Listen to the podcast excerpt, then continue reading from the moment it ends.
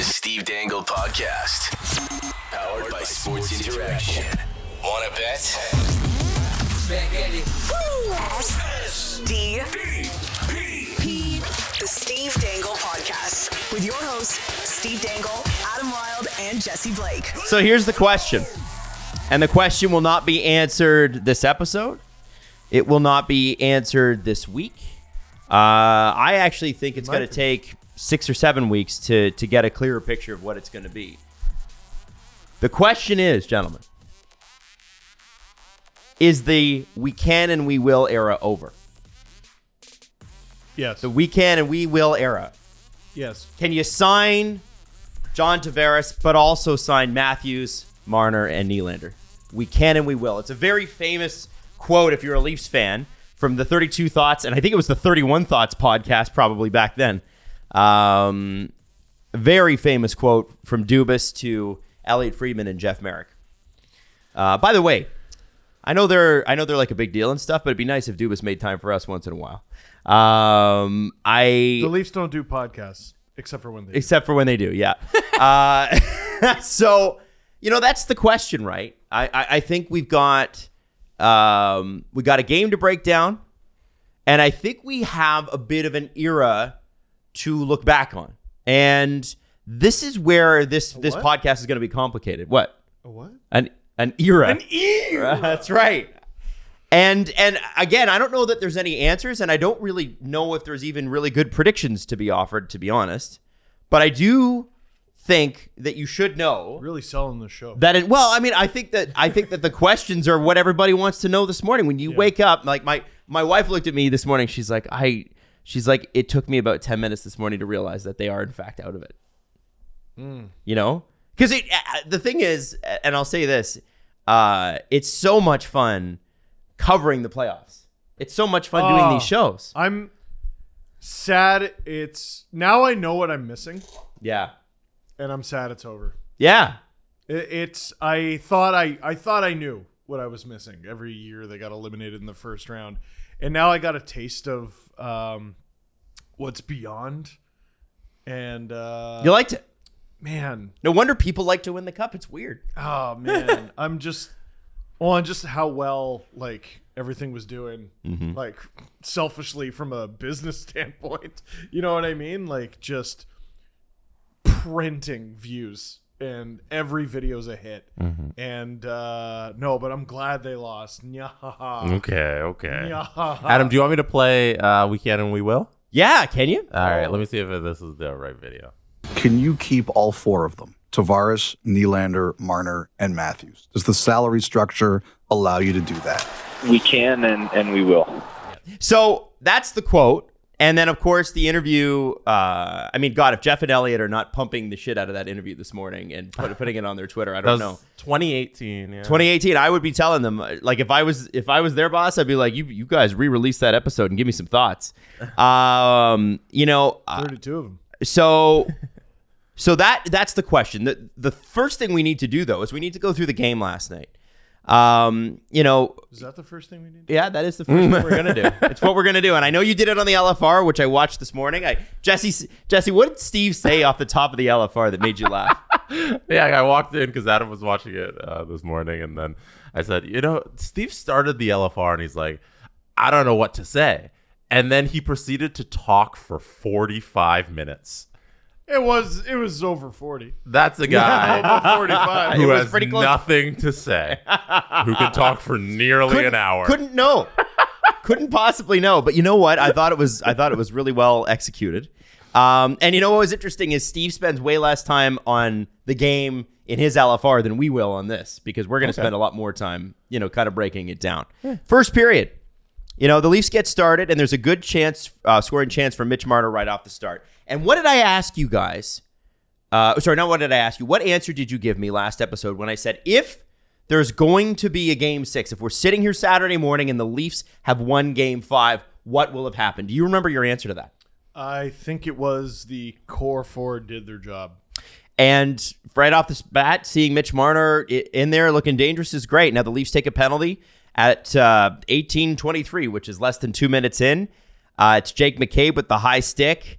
Uh, looked as though one of the the, the panther that he high sticked was was bleeding, but thankfully they didn't call that bleed either. You can read the ref's lips, and he's basically going, "Ah, that's nothing." Mm-hmm. Like, um, Is it red or is it not red, ref? no, you need to bleed a certain amount that's completely subjective to the official, which is sub-professional. I'm I'm a I'm a listen. I'm an anti-ref guy, uh, but I uh, I have to say anti-ref is as in like anti how they're calling the games right now. Uh, You I- hate them as people. if I would no, I don't hate them as people.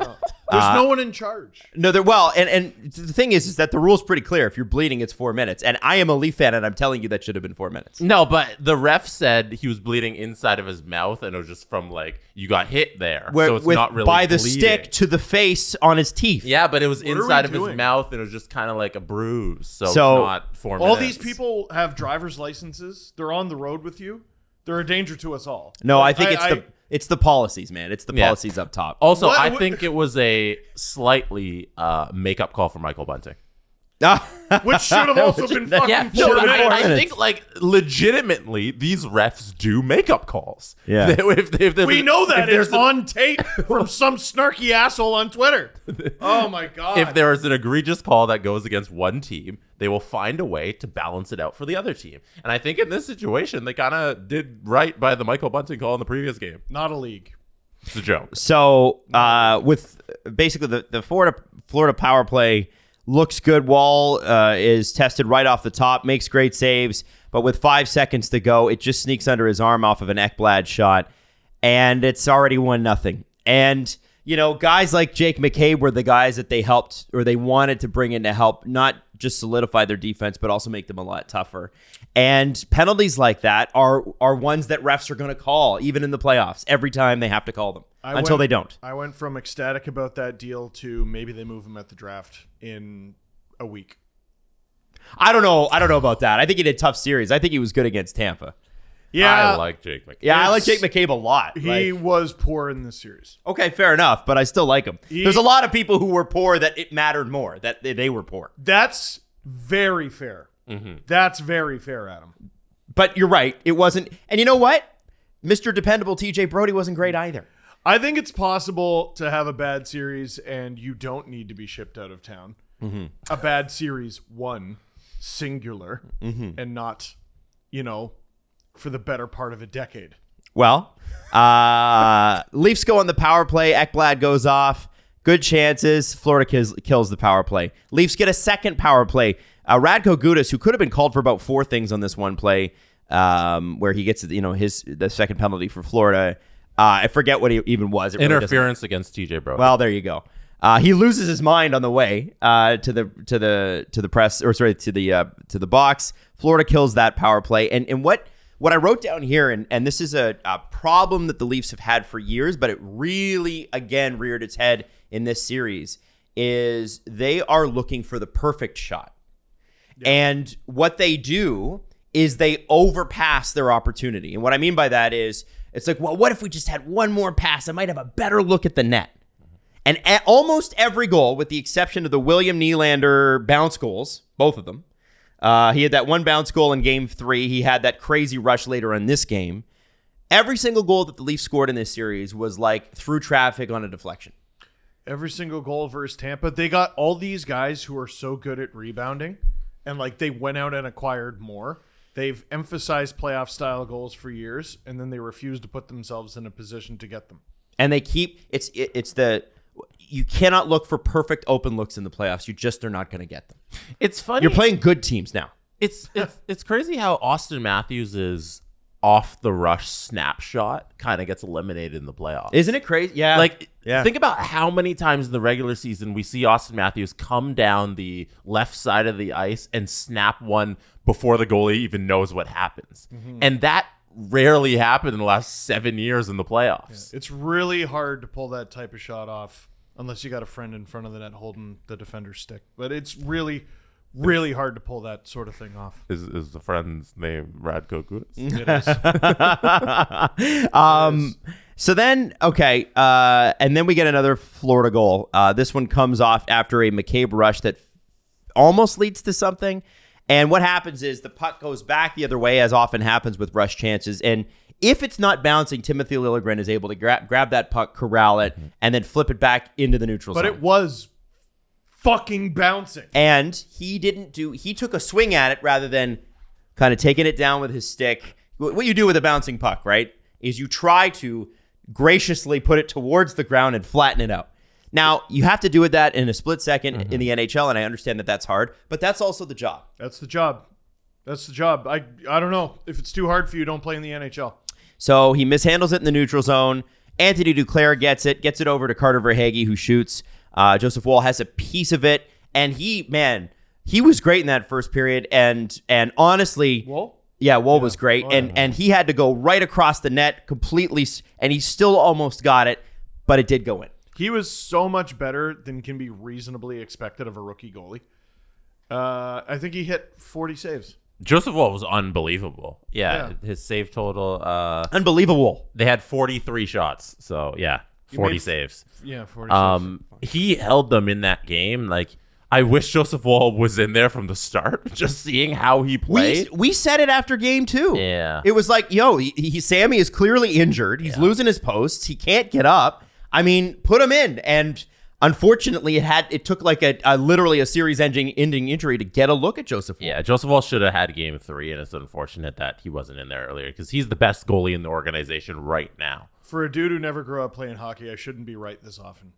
I, I think we grossly overthink this sport. Play the healthy player. Mm-hmm. It's not that hard. with the with the goal we're talking about there, the Verhaeghe goal, and and the from their own end to the blue line pass, it you, it's countless the number of times they did that Florida uh, to the Leafs, and that's just kind of how they play hockey. These these crazy breakout passes where they just flip it out over the zone. There's always somebody at the blue line waiting to receive the pass, and they did it in such an expert way, and they're always quick to the puck and if it's such an easy way to beat the Leafs, you know, they kind of just discovered, hey, somebody gets to the other side of the blue line, we'll send the outlet pass, and then we just need to score. So it's never about like sustained pressure with the Florida Panthers because they can just leave the zone, send this pass down, you get the puck to Verhaeghe, he scores because Lillian can't handle it. I, Let, let me reinforce that point.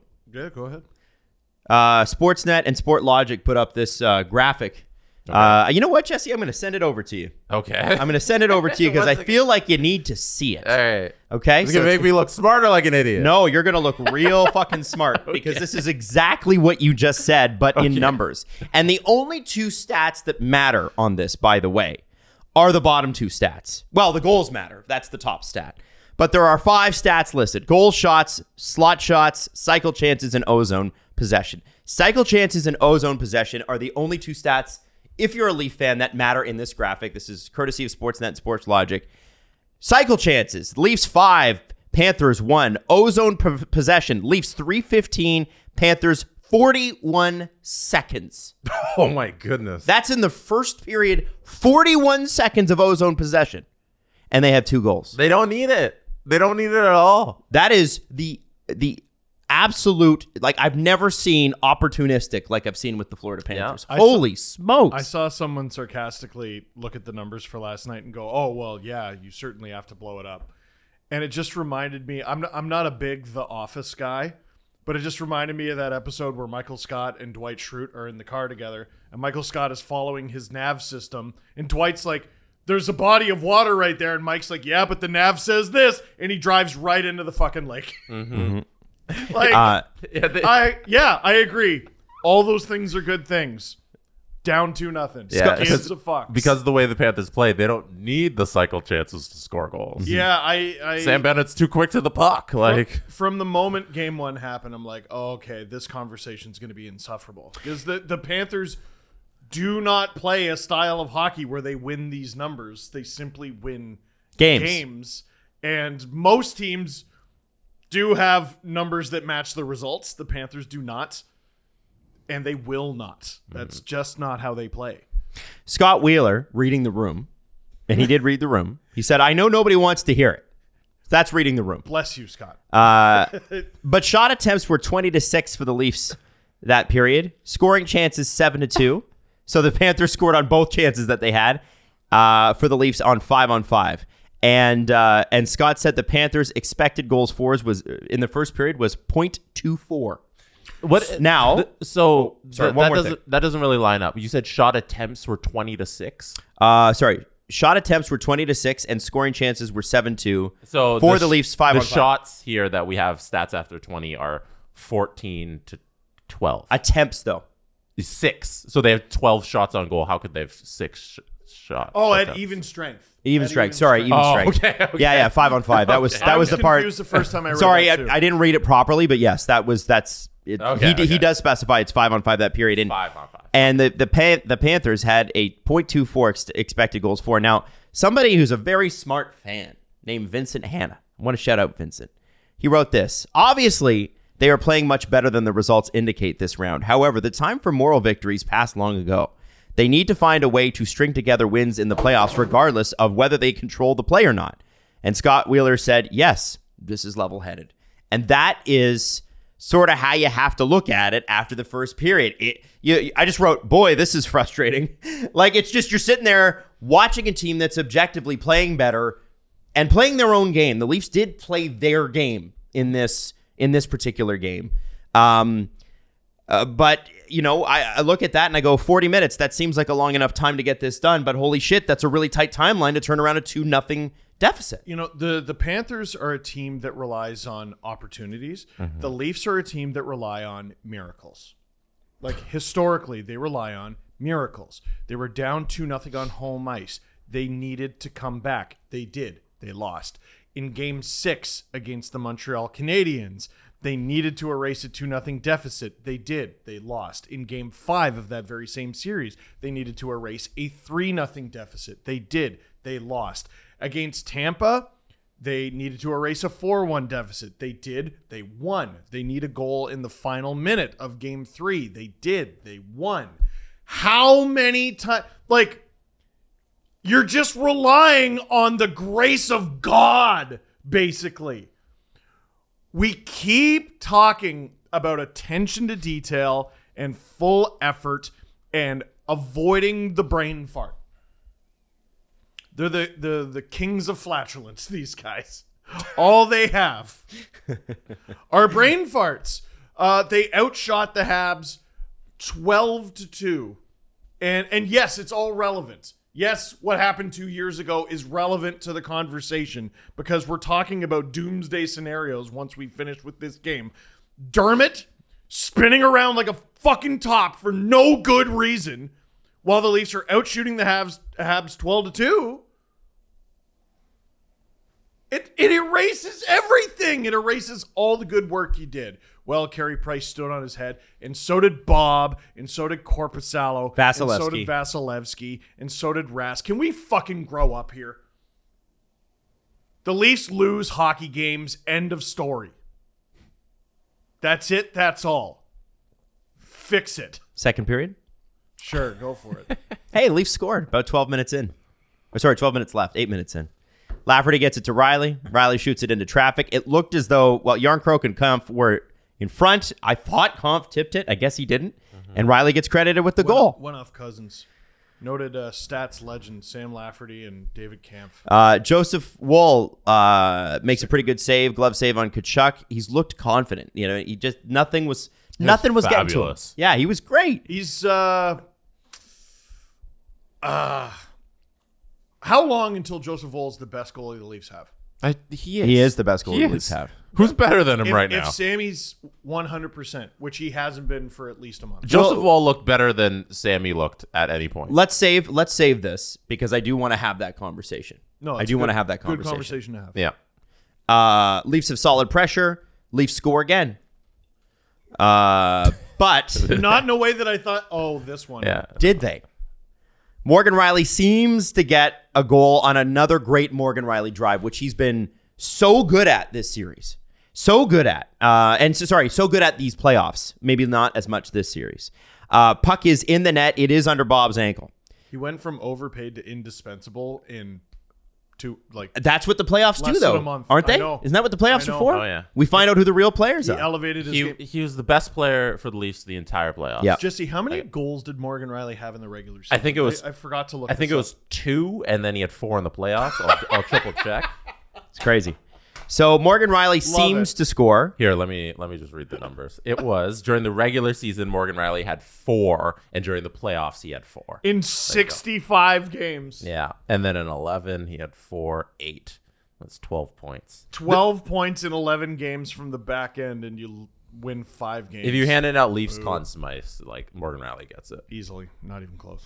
Um, so then, uh, so Morgan Rielly seems to score.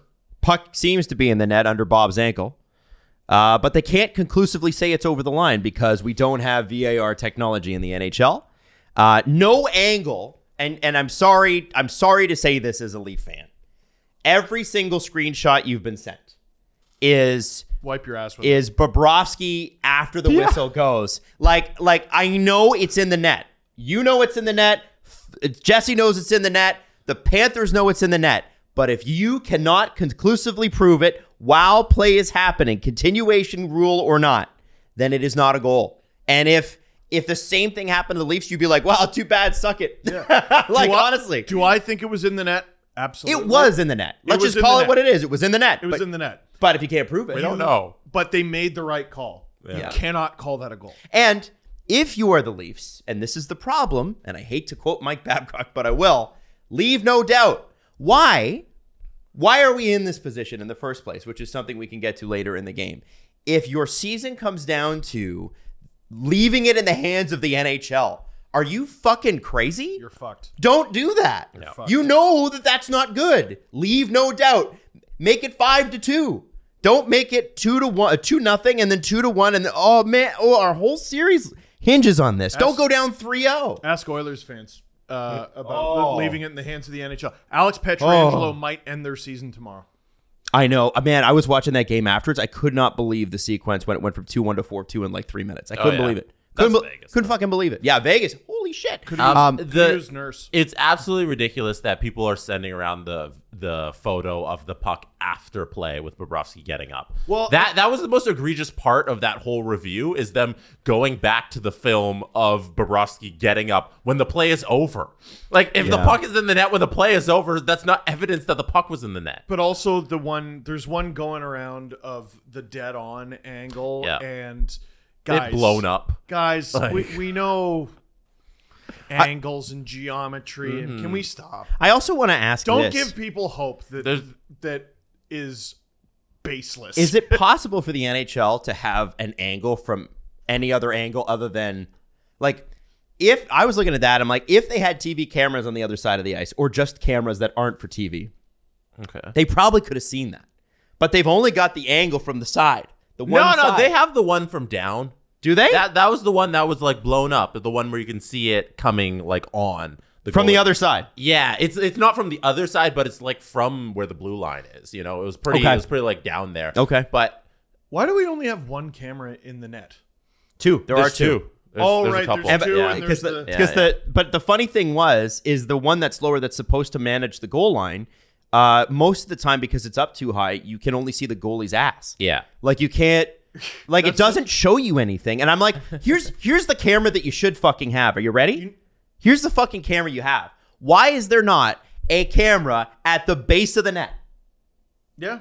Why? No, because because then even in the Bob situation, him from the uh, you can't you wouldn't be able to see through him. Oh, I, I understand that. But if you got it, so if the net is here, right, and the, and my hand is the base of the net, have the camera here so you can combine that with other angles. Oh, I could see under Bob's ass. You're you're thinking you're going completely in the wrong di- direction to find solutions for this. Well- the solution to this is there is currently a chip in the puck.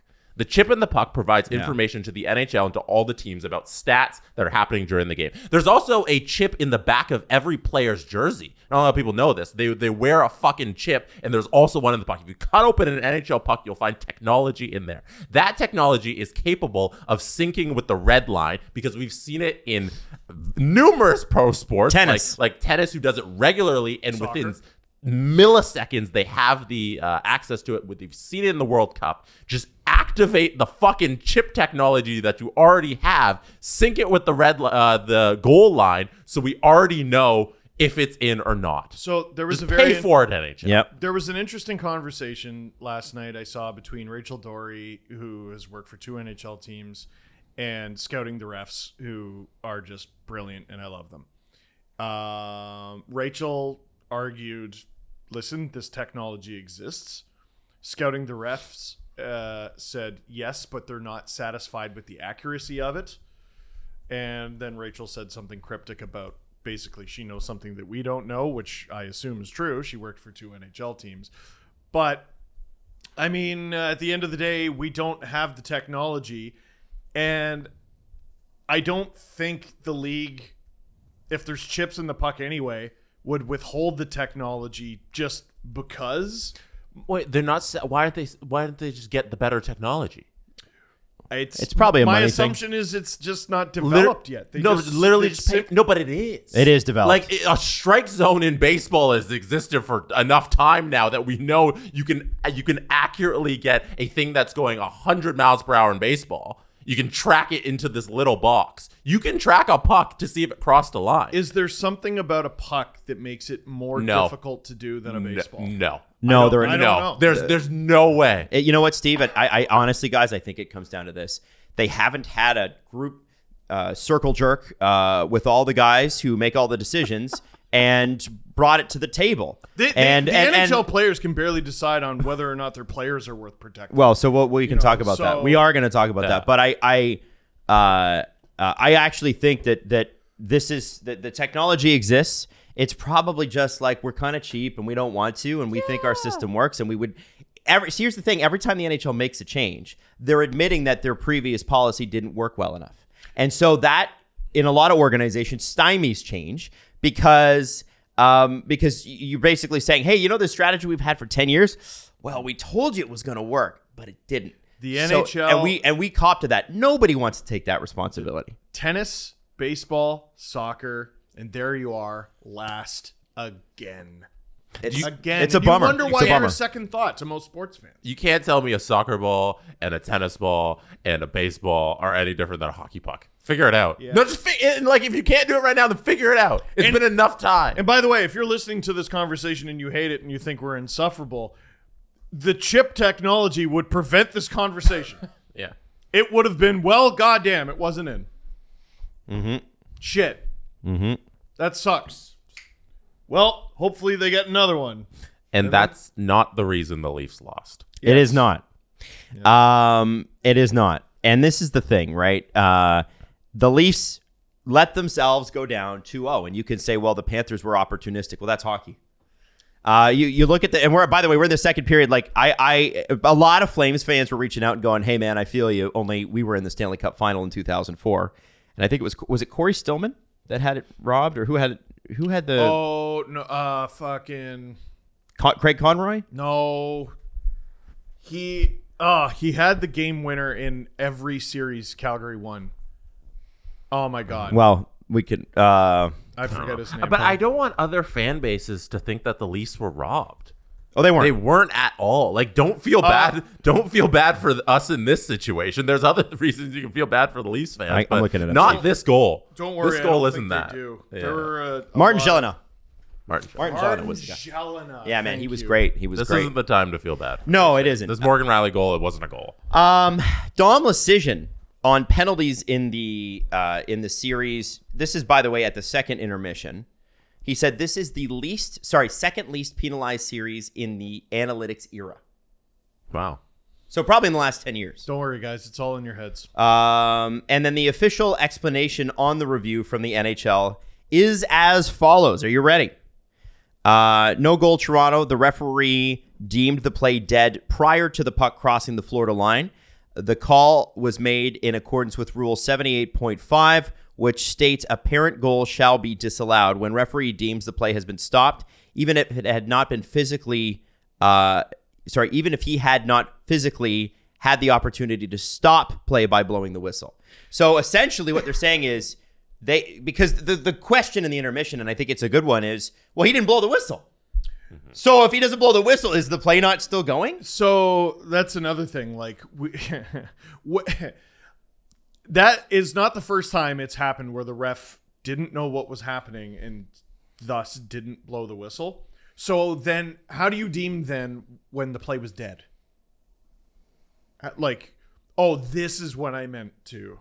Like, how, how do you how do you deem it? I don't know. Now, they they do they do like have that in it'll be like the play has stopped in this reasonable moment i don't know what the exact wording is but that is something that's kind of in the rule book Yeah, like th- yeah, there was a moment where the puck clearly visibly crossed the line, Mm-hmm. but guys, we all know the play was dead. exactly and that reasonable moment that kind of on the ice the situation the play nobody's really playing anymore that can be deemed that hey the whistle should have gone there so we can't rule it a goal anymore It's incredibly rinky dink that we have those scenarios, um, but Certainly. at the end of the day, we know the play was dead. Okay, so Leafs start uh, the third period with some good pressure, some really good chances. They were great in the third. Yeah, um, eight minutes into the period, and I wrote uh, they haven't been able to finish, but they're looking really good. Uh, then Verhaeghe, almost immediately afterwards, as as I write this down, you think you, you you see why Leaf fans believe that they're cursed, right? Uh, Verhaeghe almost has a breakaway, but Justin Holl hauling ass in what is probably his last game as a Leaf. there should have been hauling ass Hauling t-shirts. ass. Oh, and a haul ass. his face like on a truck and Yeah. it says hauling ass Just him and just his face and a butt. um, donkey. no, that's there you go. Um, he All keeps carrying a donkey. on he keeps shoulder. Verhaeghe to the side and pressures him, and it allows Woll to stay up on his feet. He didn't have to go down to make the save; stayed up on his feet, and both of them together angle off Verhaeghe. And I thought that was a really good defensive play. I'm like, man, I-, I wish the Leafs did that more. Uh, Leafs goal. William Nylander, who has of the core four been the most productive this playoffs, probably in the last three playoffs, and frankly, their best player under pressure. He's most perfect. cons- most consistent playoff performer His uh, since entering the league. his uh his uh, attitude, I think, which is uh, for some reason still rubs people the wrong way. I don't get it. But his attitude in the playoffs is perfect for Toronto hockey because he just does not get wrapped up in it. And is, this, a conversation for after we break down the game? yes, yes. Okay. Sorry, we'll get into it. No, We'll get no, into it. because you're right. You're I right. got, You're right. I got a lot to say about my victory lap. I need to do about my favorite player, William Neal. Uh, Willie showed some real heart and soul on that. Uh, scored that goal against Bobrovsky. Traded another. It's it's he catches Bobrovsky at the perfect moment. Bobrovsky's decided that he's going to go down to cover the post. and post. Montour. I know, but like Yeah. like Bobrovsky's the unsolvable one. We can get shots past Montour. it's fucking Bobrovsky that's the problem. Yeah, man. And he oh. goes down to cover the post, and as he's midway down, the puck sails over his shoulder. You there's nothing Bob can do. He can't lift his shoulder back up as he's going down. And that was Nylander creating what, Jesse? A just a clear shot off the rush. Yeah. That thing that we said was impossible for Matthews to generate. William Nylander has done it fairly consistently throughout the playoffs. Matthews, Marner. the way the way he skates in the offensive zone in like a free way is so- it's so it's so me- mesmerizing to watch because no other Leaf kind of has that freedom. He's one of my favorite players to watch skate. Yeah. When when he starts pulling those fucking crossovers, you're dead. You're dead. There's so few players in the league who can manage that once he starts that in stride. You're just dead. With with Mitch, like we see a lot of that during the regular season, then we don't see it as much in the playoffs. And with Willie, you see it all the time, and that's something special. He had some shifty moments, Mitch. Um, He had his games, it's just not consistent enough. It's not enough, and they should have separated him and Matthews long ago. Uh, that will be a conversation we'll have after. Um, eight seconds to go. I want to show you something. Is it Marc Staal? It's Marc Staal on Mitch Marner. Now we can only Was show you the screen grab of this. I thought it was Bunting. Uh, I thought it was on Mitch Marner. I could be wrong. Doesn't matter. Uh, eight seconds to go. Uh, one of the most egregious elbows I've ever seen. And I'm telling you this because uh, I've seen a lot of egregious elbows. Watched a lot of Gordie Howe highlights, but even Gordie would have got a call on this, and Gordie would have looked at that and been like, "Yo, man, that's dirty." Marc Staal on Mitch Marner. The puck is nowhere near him. Like So here's the freeze frame is right there. The puck is with the other Florida Panther that you can see on that screen. All Mitch is doing, or Michael Bunting, or whoever it is, It's Mitch. it It's Mitch. Mitch. it is Mitch. Uh, I thought it was Mitch. All Mitch is doing is doing a swing into the offensive zone, and Marc Staal goes, "You know what? Eat this," and he has to. Adam, we've been watching hockey for decades. Nine seconds left in a playoff game. Oh, it's never going to happen. But it's just it's it's relevant to the game. No, it's relevant to the game, and it's not like anti-Leafs, um, and it's not like "woe is us." It's it wasn't called because it was us. Um, it's uh, like It's the playoffs. I'll, I'll keep saying it. Like I watch too many sports, like too many different sports. This isn't a league. It's just not. Um, that that's allowed. that's fine. Oh, that's hockey. Cool. That's a rinky dink bullshit thing. I don't understand hockey fans' contempt of sporting. Like, in order for something to be a sport, there's rules, and you're not allowed to break them. And when you break them, there's punishment. And that's just not a thing in hockey. Like, I just don't understand the contempt hockey fans have for the spirit of sports. Well, a lot of hockey fans only watch hockey. I think that's part of it. Um, a- and, Why is that allowed? I don't know. It's well, because hockey, man's game, and you don't have an argument, you fucking imbecile. Why is that allowed? Well, uh, my question is not that anymore. My question is why have the Leafs never taken advantage of it? I think it's on the Leafs. fucking thank you. 2013, we had the same complaint. I don't remember as much of it in 2017. In 18, the Bruins are bad. 2019, same bitching and moaning. And we're we're responsible for the bitching and moaning too. I was up there bitching and moaning. I am the bitch and the moan. I'm yeah, but I'm tired of doing the bitching and the moaning. Dubois is mean to us in the bubble. Mm-hmm. And oh Sherrod and Edmundson get away with everything. Yep. And Maroon is Barry, they're so mean. And Bennett, I want him arrested. Fuck. We're always on the whining end of this. And we're right, by the way. Every single time we're right. Man, I love being right and eliminated. Uh Just start playing the game that the way that they play it in the playoffs. it's listen, it's a league uh run by psychos, built by psychos, designed for psychos. Go get some psychos. You have to. Um that's what it is. well, and that's we'll get to I'm that. disappointed in Luke Schenn.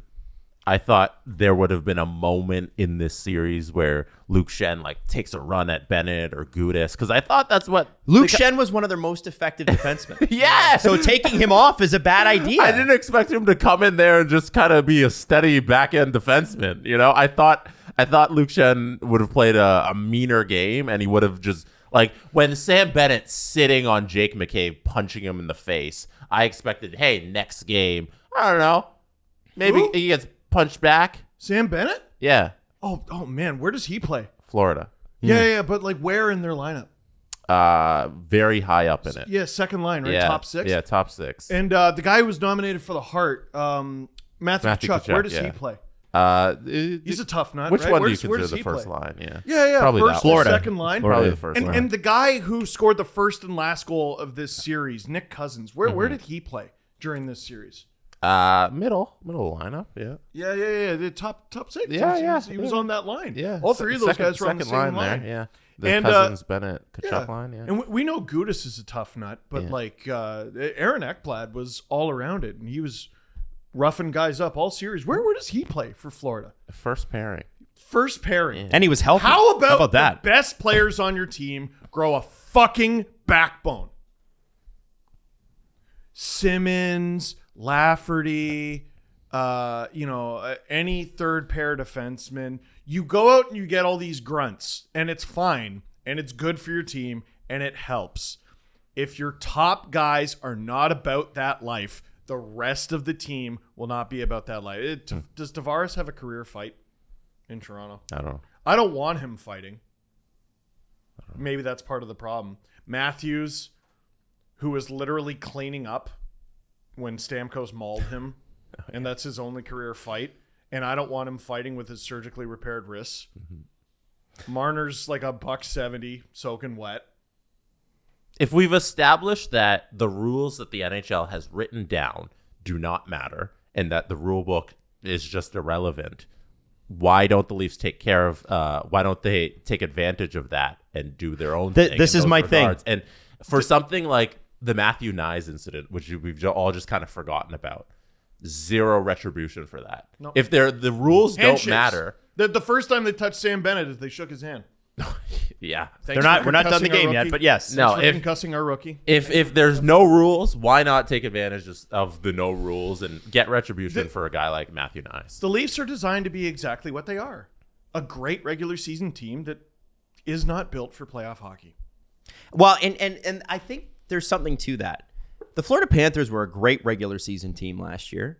This year they were bad and then good and then bad and then really wow, okay, surprisingly good, but you know, still kind of soft according to Keith Tkachuk going into the playoffs. And um and Boy, frankly he played them like a fiddle, eh? sure did. It was perfect. Good on him. Did it when he was coming through Toronto too, when he knew it would get the most media And exposure. then, it's, it's and then they ended their season. right. Brilliance from Keith Tkachuk. So Brilliance. what what good teams do, uh, like it seems the Florida Panthers have done. They're a perfect example of a team that went into last offseason, sorry, last postseason too soft. They won their first round, and Tampa wrecked them in the second round.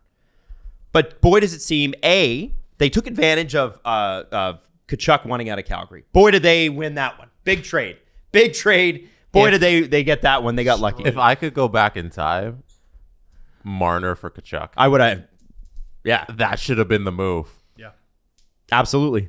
Yeah, uh, Tkachuk. I was, think Cal- Tkachuk was. Tkachuk doesn't want to be in t- Canada though.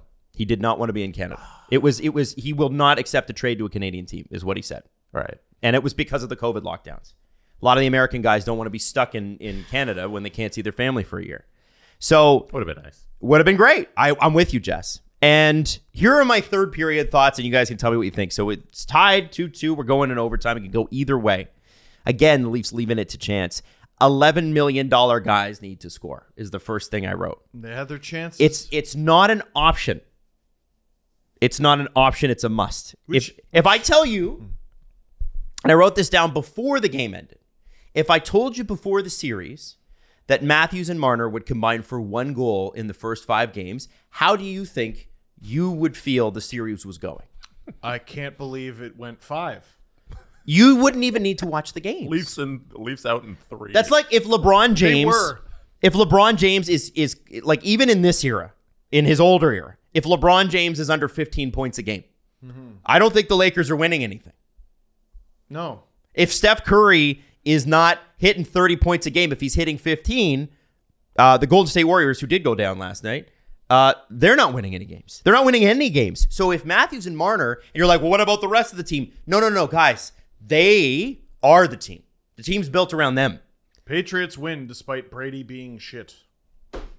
Didn't happen. It's just not a headline. And so, so uh, Willie scored. Tavares looked dangerous. Marner looked better these last two games. Um, really good high event hockey in the third. Extremely entertaining. I think we can all agree on that. Yeah. Let's get to overtime. Yeah. Also, fucking entertaining. F- fucking entertaining. How did that make it out of the first five minutes? I don't know. I don't know. And I'm like, man, is this going to be way. is this going to be the triple overtime game we haven't gotten in 20 years? That's what I kind of thought. Uh, it didn't go that way though, and I wrote down this when it, it's happened. I said, "Someone fucking scores in OT. Who fucking cares?" And it turned out to be Nick Cousins. But I want to show you this play. Uh, I want to show you this play too. Okay, Are we gonna talk about Gudas?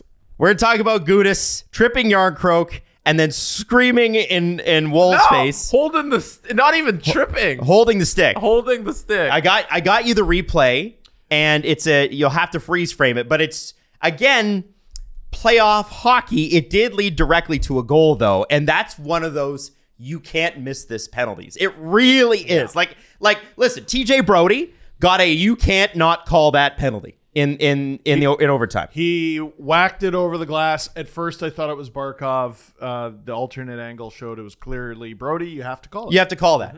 There are certain things you have to call, although the refs are showing us that you can't. You can get high sticked in the face late in the game in these playoffs, no call.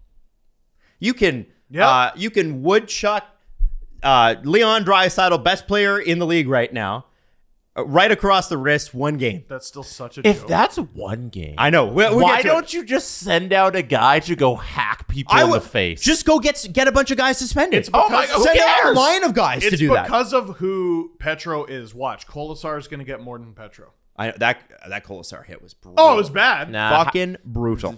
two minutes.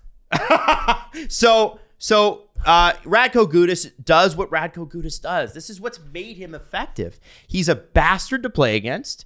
Um, and he gets in the fucking way all the time. And this is what he does with Jarnkrok. Jarnkrok could have absolutely stopped Nick Cousins on that. Jarnkrok's a solid defensive player. That's why they got him. Uh, and Radko Gudas is standing directly in front of Woll when that puck goes in, and it's a goal, and the series is over. And you you almost just can't believe it. Not because, I, frankly, I was I, I didn't find out about the Gudas thing till later. It happened such a Me flash neither. for me.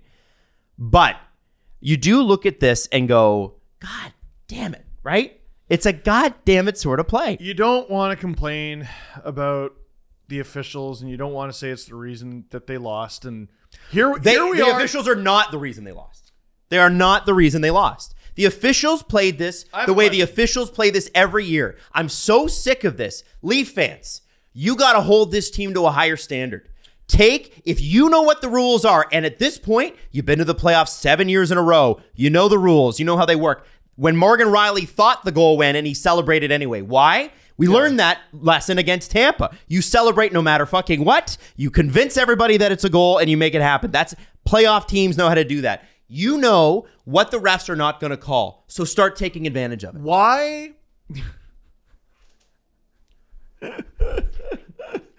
uh, like I've I've been asked like, hey, don't say they lost because of the refs, and I I mean they It's didn't not. lose. They didn't en- lose 'cause of the entirely because of the refs. Why am I not allowed to point out that that goal would not have been a shot if a Panthers player wasn't holding a defending player's stick? This is why no one watches this goddamn league. We do. We've hitched our our Well, because we love it. We love horse to this rickety bullshit wagon, and the people listening to this, like you're listening to a hockey podcast that's niche, you're hardcore hockey fans. The vast majority of people don't fucking care, and it's stuff like this. That's why. I know, but why can't we point out that extraordinarily relevant event? It is a relevant event. That's why I pointed it out. But to sit here and bitch about it, I'm sorry. I have no sympathy for the team for this. They put themselves in a position where a play like that or a play like the replay with their and listen, they oh did they outplay the Panthers in the first two games? Yeah, sure. But in game three, they they pitched a fucking dud and they put themselves in this position. And then they allowed two goals in the first period of an elimination game. It's just not a league. It's no, no, no, Steve. This is the way it is. So play by the rule. The rules don't have to be fair. Life isn't fair. We all know, we all play the game of life. It's not fucking fair. We got to play by the rules, though, don't we? Or we got to play within the rules. And I think the Leafs have never ever done that. And I think Nick Kypreos made a really, really good point um, a couple games ago. And he said, "Do not ask this team to be what it is not." And this is Yep. where we go to the off season, and I think Nick is bang on the money. We go to the off season discussions, and I'm gonna just Mm-hmm. I'm gonna throw throw some questions at you. Don't answer any of them yet. Last thing on, Oh, on this play, I wish the NHL did have better rules. I wish there were. I wish I'm there- with I'm with you. I wish not even better rules in terms of like because that's an illegal play. I wish there were contingencies that other sports have. So like Jesse, that's a genie wish. It's Never gonna happen. there are a lot of gonna simple things that the National Hockey League could do to prevent situations like this. Like in uh, football, every um, scoring play is automatically reviewed. You don't need to challenge it. If there's something simple like every overtime goal is reviewable and like any penalty in with all aspects. any any penalty within the scope of uh, the goal, like anything that resu- that leads to a result here in that OT goal is kind of reviewable. Like that could be a contingency. I'm just throwing that out there. That's in place. If you have an eye in the sky ref, that's something that a lot of hockey fans, Allan Walsh in particular, has been clamoring for very recently. An eye in the sky ref who can point out things that happen in the play and say, "Hey, you missed this on the ice. That is a penalty." if there is even accountability. The NBA has a two minute report. So you know, like, hey, my team got screwed on the last play here. That should have been called a foul. They they will publish that. They will say the ref missed a call. This should have been a penalty. These other sports have contingencies. They have rules in place to where we're not sitting here just being upset at the sport we love. I wish the National Hockey League had those sorts of things so we didn't have to be just bitching and moaning, as you guys said, about these same things and I'm every sick of single time. I, but I'm sick of bitching and moaning about it. I'm sick of guys. We're waiting on the league to change. The league's not going to change. So play the play the game that the league has set out for you. It's it. Uh, The- the they don't. They don't. It's Squid the Game. they don't like. You know what? This is inconvenient. We should change the rules for all the players. The, the No! guy who's been in charge. I don't know if that's the same. It is. thing. It's exactly the same. Don't question. I don't know. Accept It's it. not great. I don't know. The Adam. guy who's been in charge since 1993, I, I I'm really done with this Got conversation a- after this. half decade extension after one of the biggest scandals in the league's history. So if you want change, You won't get it. do Let's not move on. watch I'm the not National asking for Let's move on. change. I'm just asking for simple. You're asking for change, You- and you're not going to get it. You're asking for simple change, and you will not get it. we'll see. Maybe one day. I can keep dreaming. Well, I, I think I think it As eventually Aerosmith happens. once said, "Dream on." That's right. Eventually it happens, guys, but let's move on from that. I, I really hate this conversation because I think it takes the onus off the lease organization. And I think that that is where it needs to be. I think this multiple people can be organization is very process driven. They've created extremely successful regular season teams. Nobody is denying that. Uh, and everybody's happy care. about that. We're thrilled for that. They've set records in points. They've set records in goals. It's incredible. That's I'm not fantastic. happy about it. It makes it worse. Okay, but let me finish my point. I know what you're saying, and I want to hear it, but I'm setting you up. Adam, fuck your point. I think that when we have the discussion about the referees and the way the refereeing changes from regular season to playoffs, it takes the onus. It allows people to look at expected goals or cycle chances or offensive zone possession and go, well, there's the story. They got jobbed by a goalie. And I have to be honest with you guys, I just don't believe that. And I'll tell you why. Here's the $11.5 million elephant in the room. Auston Matthews did not score against the Florida Panthers. And I know that Auston Matthews is the guy we can never criticize. We, we're fucking hard on Mitch, fucking hard on Willie. Tavares has been washed for three years for some reason, even though he's been a point of game player ever since that crazy knee to the head from Corey Perry, which was accidental. Auston Matthews, I don't care what kind of injuries there are. I don't care what is is happening. top line minutes. The guy is the best player in this franchise's history. If he does not score, they don't win. End of story, guys. You, t- how many series did the Edmonton Oilers win without Wayne Gretzky scoring a goal? How many series did the Detroit Red Wings win without uh, uh, Steve Yzerman, Brendan Shanahan, et cetera, et cetera, scoring goals? Or or the Blackhawks with Kane and Toews? Or the LA Kings with Jeff Carter and whoever else they had? They had a, their band of merry men. Uh, the, the Pittsburgh Penguins. How many series has Sidney Crosby not scored in? And this is what it comes down to, Adam.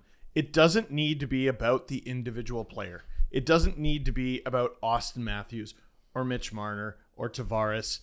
It's the combination does not work. They can't and they won't. Matthews on July 1st will be eligible for a raise. And he'll get it. He'll get a bigger piece of the pie. You think their chances of winning when he gets that bigger piece is going to go up if they keep the rest of the guys around him? They can't do it. They can't do it with this group. It doesn't need to be that he's a bad player, No, he's not. He's a great player.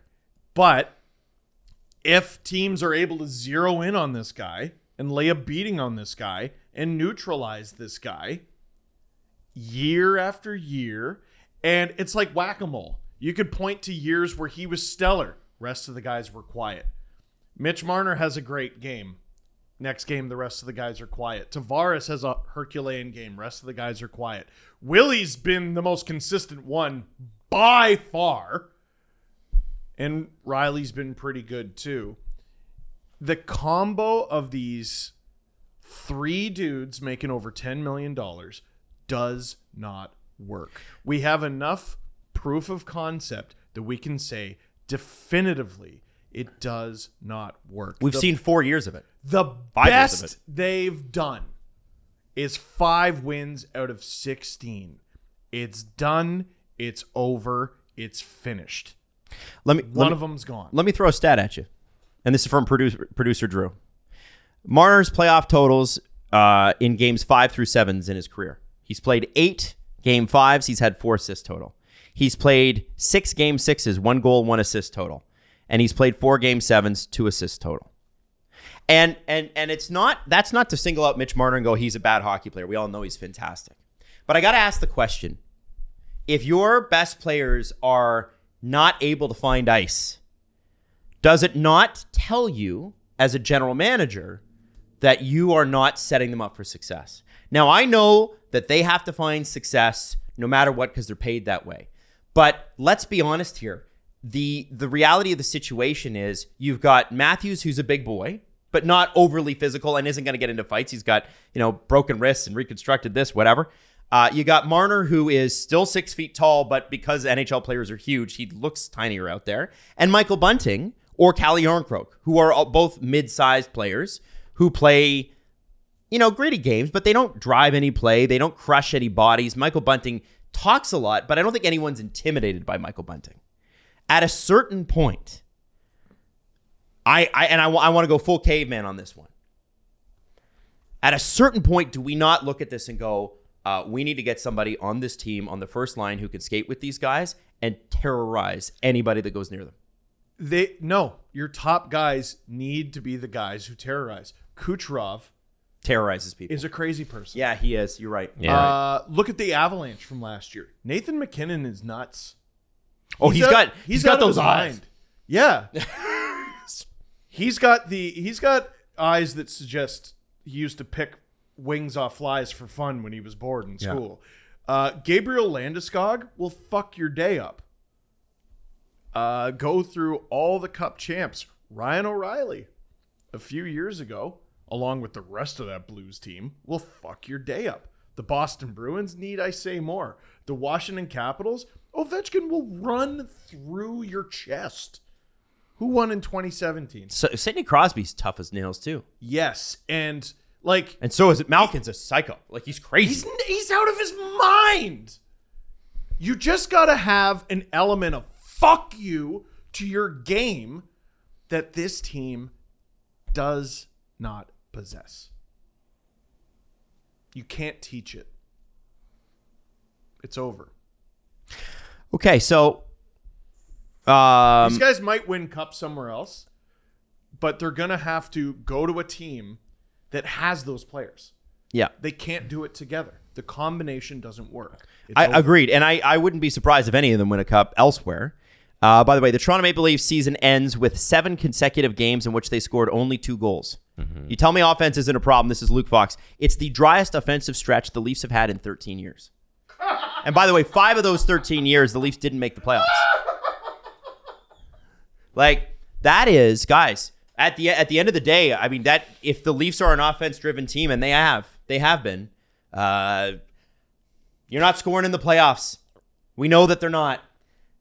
And and don't don't show me the Tampa stats because they're skewed because of game two, where uh, you know they had seven goals. Mm-hmm. Uh, the reality of the situation is this is just not working. And and so the question now is obviously, like I said, does the GM stay? Does the coach stay? And is the core four we can and we will experiment over? And yes, we include Rielly in that, but everybody calls him the core four, so I'm just throwing it out there. Mm-hmm. We're gonna know the answer to these questions, guys, in the next eight weeks. Mm-hmm. It's impossible to know now, but what I will say that it, is this is that the Leafs are probably going to be one of the stories of the next eight weeks. They always are, but like in real terms, this is going to be quite traumatic. We have rumors of infighting at the top between Dubas and Shanahan, and we've had those for 18 months or more. Like, like not just not getting along. Did you see them in the same box once this playoffs? yes. Uh, yeah, game five. and Or was it four? A couple. There's multiple games. Yeah. It's it was rare. Shanny was Shanny was very front and center before. Yep. Wasn't on camera a lot this playoffs. Uh, I Remember thought that was interesting. Uh, right uh, front and center um, when they forced Game Seven against the Bruins. I think it was 2018. Fuck you, Backus, fucking piece of shit. You could read his lips clear as day. And you know he's invested. You know he's Mm-hmm. invested. But Shanahan, and Steve pointed this out in his video, that his first move is as uh, uh, president of this team in 2014 when he was brought in by Tim Leiweke, who's now building arenas with his brother, uh, with Jeff Bezos. Um, Shanny, uh, his first move was to re-sign Randy Carlyle. Isn't that he's His- been here so long? His main free agency goal that year was to get David Bolland locked up to a five-year contract, and the Panthers were the ones that said we'll pay him more, and he went to the Panthers and he stunk. Uh, and then got hurt. yeah, he got hurt. Uh, this has been a very long run for Brendan Shanahan. Kyle Dubas has been rightly the face of criticism for people that don't believe in this experiment that they're pulling for a long time. But who put him there? On this is from Wikipedia. On April 11th, 2014, Shanahan was officially announced as the Leafs president and alternate governor. Our podcast has been or had been around for less than a year. And in 2 weeks we'll celebrate our 10-year anniversary. They've won one playoff round. How does he keep his job? Well, and and and so like I actually think, I'll be honest with you, I think Kyle Dubas has done the best job that he possibly can in attempting to make this era work. I think that the additions of Acciari and O'Reilly were fantastic. I think the value you get on Jake McCabe's contract, like, like give Jake McCabe a, um, you know, a full preseason with this team to understand the system, uh, to understand why they always do that stupid fucking back pass possession bullshit that drives me fucking crazy all the time and allows the other team to get set up so they can't make an off. That's you know what drives me fucking nuts about that is it gives the other team a chance to stand at their fucking blue line and go, all right, we'll wait for you.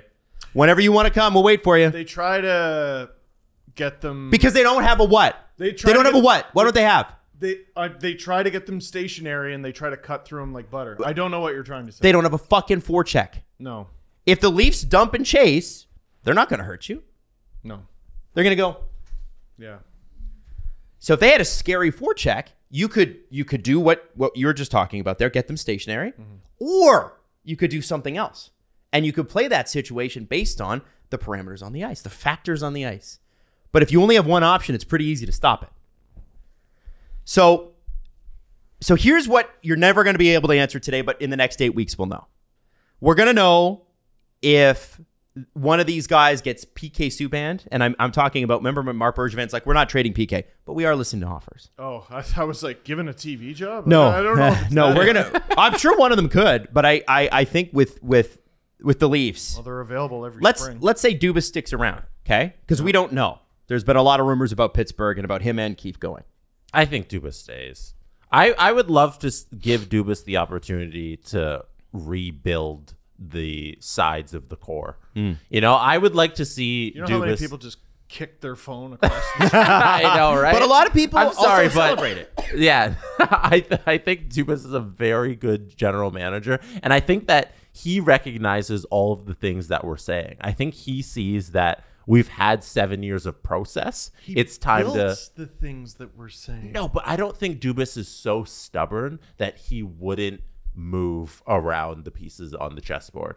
So When Kerfoot and Hall get extended, we're gonna revisit this conversation. yeah, okay, okay. If that if that actually comes to fruition, like that'll be fucking wild. And then he probably should be fired at that moment. But um, the the Leafs have four forwards. All right, one, two, three, four, five, six, seven. Seven forwards signed through next season. The rest of the roster is up in the air. Um, and you mentioned PK Subban, Adam, and I think that's so it parallels something uh, that's gonna that might happen here, and that's with Mitch's no trade no trade clause. PK Subban was traded immediately before his no move clause kicked in, and Mitch Marner unfortunately has one that'll kick in on July 1st this year. He is ripe to be the piece that is moved to relief this cap situation of the top three players being paid over $10 million. We have proof here that it doesn't work. Mitch Marner right now is the easiest deal to move because you can one get value back for him because somebody's going to want this player because he is one of the top players in the league, and two, the cap relief that you're going to get by moving out ten point nine oh three zero zero zero million dollars. Yeah, you gotta get your fucking junior number I know in there. Steve hates that ninety three Yeah, in there. we'll, we'll we'll play with a fucking uh, student as our goalie, while our starting goalie, who's been great this season, plays injured as a result. that Way to get your junior number in there. Auston in there too. that ten million dollars that Fucking Dubas can stupid. move out plus whatever he gets back in the deal can make this an entirely new team. If there aren't there are that's a giant fix, but it's a it's not so many steps that we think it is. And I would like to see Dubas. I trust Dubas in that if he's if he's the one who sees that these moves need to be made, I would trust him to make those moves. I don't think there's room to feel bad for anyone who gets fired or traded. I don't. I No, agree with no, you there. wouldn't- I, don't think like anybody if they should. ended up firing Dubas and Shanahan and they traded Mitch and Auston and Willie, Yeah. you wouldn't feel bad for any of them because Like- the results are what I would, they are. You know They who I didn't feel bad for? Leaf fans. That's what I feel Yeah, bad yeah, Yeah. For us, No, anyone gets fired who's been there this entire time. Uh, I'm like, yeah. What do you? What did you expect? Mm-hmm. And like Dubas, like, it's not just players and personnel and everything. He treats people really well. He Forward thinking. he forward thinking really uh, helped um, with their uh, Sports fucking science. sports science department. Thank you, their analytics department. He helped establish a lot of things. Like I don't know, maybe maybe he is. I know no one wants to give him a promotion, but maybe he's better designed for president, and they bring in another guy to be the GM. yeah. Well, I, I think there has to be. That could be It possible. Bring in can't your be- Bobby Webster. it Let him can- be Masai. It can't be. no problem with that. You can't. It can't be though that they continue to do the same stuff, right? Yeah. No. at a certain, Yes. but like Kyle Dubas had a vision in 2016 or 17, or sorry, 2018 when he took over. 18, he was GM. And- 14, he was AG. And there were pieces of that vision that Lou was for, and there was pieces that Lou were against, and it took him a while to drop Zaitsev and move on from Babcock and all the other things that they needed to do to get things better. Uh, at a certain point, you you have to also recognize that Kyle Dubas is learning too. Uh, he's still like not even forty, and I do think he's a smart enough person to learn. running a business. But here. is he? That's a very good point. Well, I get it. Listen, no, no, listen. I, I understand that, but Go is he else. able to depart from one of the major things that he was against when he came into this league?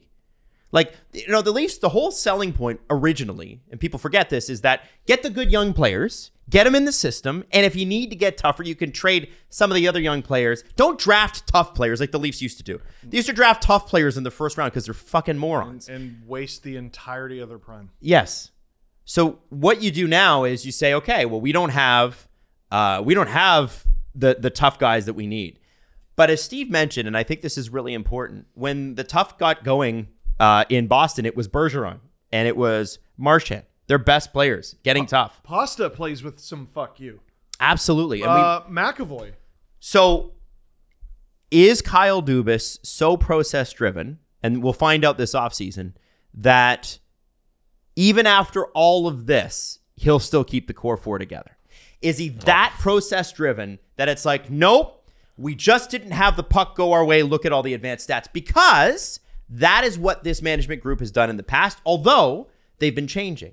The Nick Foligno trade was a big, big trade. He first off came in and played pretty well, and then he got the back injury, and then he stunk. But going after Nick Foligno and giving up a first and two fourths for him was a big change. That, was, not a player that the Leafs would ever have gone after before. It was they needed like I know the move to make that year was Taylor Hall. Um, Hall, I think, would have made them more of what they were, and I'm not sure. I'm not sure it would have made the difference everyone thinks it would have.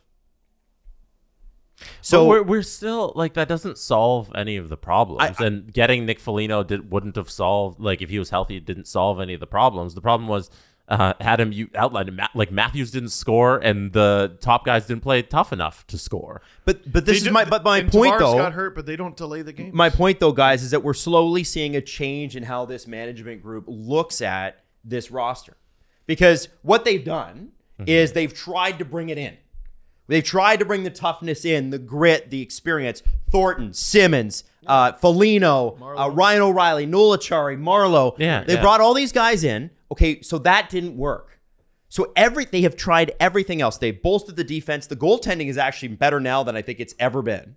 Honestly, he's better than Freddie in the fucking postseason. And I know he's in the third round. Canes fans, good luck. Uh, and if he wins a Stanley Cup, good for him. But man, he he wasn't Stanley Cup in Toronto. I can tell you that. This group is learning very slowly and annoyingly that you need that toughness up front and you need it on the first and second line. And I wonder if this is the year that they finally go, okay, all right, we've tried this. We've we've learned this. We've tried to bite around the edges. We've tried to add here and do this and what we don't. We clearly do not have it. they got screwed by the cap not going up because of COVID. Boo hoo. And uh, Boo hoo. Life yeah, life's hard. And uh, they didn't adapt. I think they are changing though.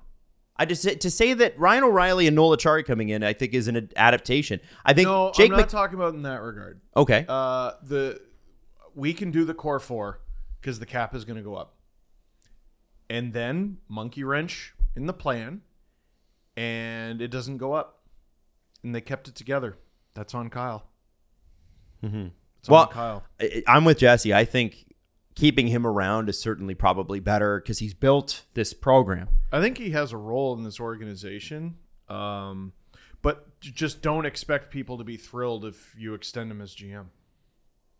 Yeah, I think they can. That's fine. They could probably Who eat cares? that. It, I- might no, end up being the right If decision. Kyle. Dubas's solution is whatever, like whatever you guys are saying, like bringing in more pieces, like that's we've tried that. We've tried that a million times. It's about moving out the bodies now and getting new people in there. Like that's if if his plan moving forward. If if I'm talking to Dubas about his extension, I'm like, okay, what's your plan to fix this? If his plan is bringing in the Nick Folignos and all that stuff, then no, you're not getting a job anymore.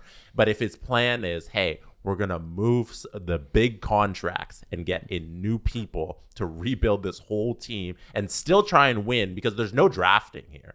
Like the Leafs are we're we're well past tearing it all down and redrafting. You have two talented players in the top where you can move them to other NHL teams. No, you got to trade more picks to get rid of Murray, who you brought in for So, reasons. Word is he's going to be Robidas Island and LTIR. So Oh, that makes they're, sense. They're probably not going He, to listen, That you can all. make an argument for that body. I think that that's that's not an NHL ready body anymore. Yeah, I, that's that's Fuck the it. rumor. So yeah, shenanigans. Everyone that's- else Well, is doing it. I think The I think that's a started that. pretty good solution, Gives Steve. a shit. The Leafs started that and then stopped doing it, and I don't know why. Like Pa- Tampa does it every year. Yeah. Um, no, he's he's gonna hang out with Jake Muzzin. you know? So Cap Friendly tweeted this: uh, Leafs players uh, seasons away from UFA status. Matthews, Nylander, Brodie, Giordano with one. Tavares, Marner, McCabe two, and then some additional context. Context: Tavares has a full no move clause. Full no move clause starting July 1st for both Marner and Matthews. Full no trade clause turning into a 10 team no trade on July 1st for TJ Brodie. 10 team no trade starting July 1st for Nylander. 7 team no trade for McCabe. Uh, Matthews, Marner, Nylander don't have trade protection until July 1st. Now, and now who handles all this? well, and this is why I think continuation is the best way to go if you're the Leafs. Because they, man, uh, they got to make these decisions lickety fucking split. Like these are decisions that need to be made.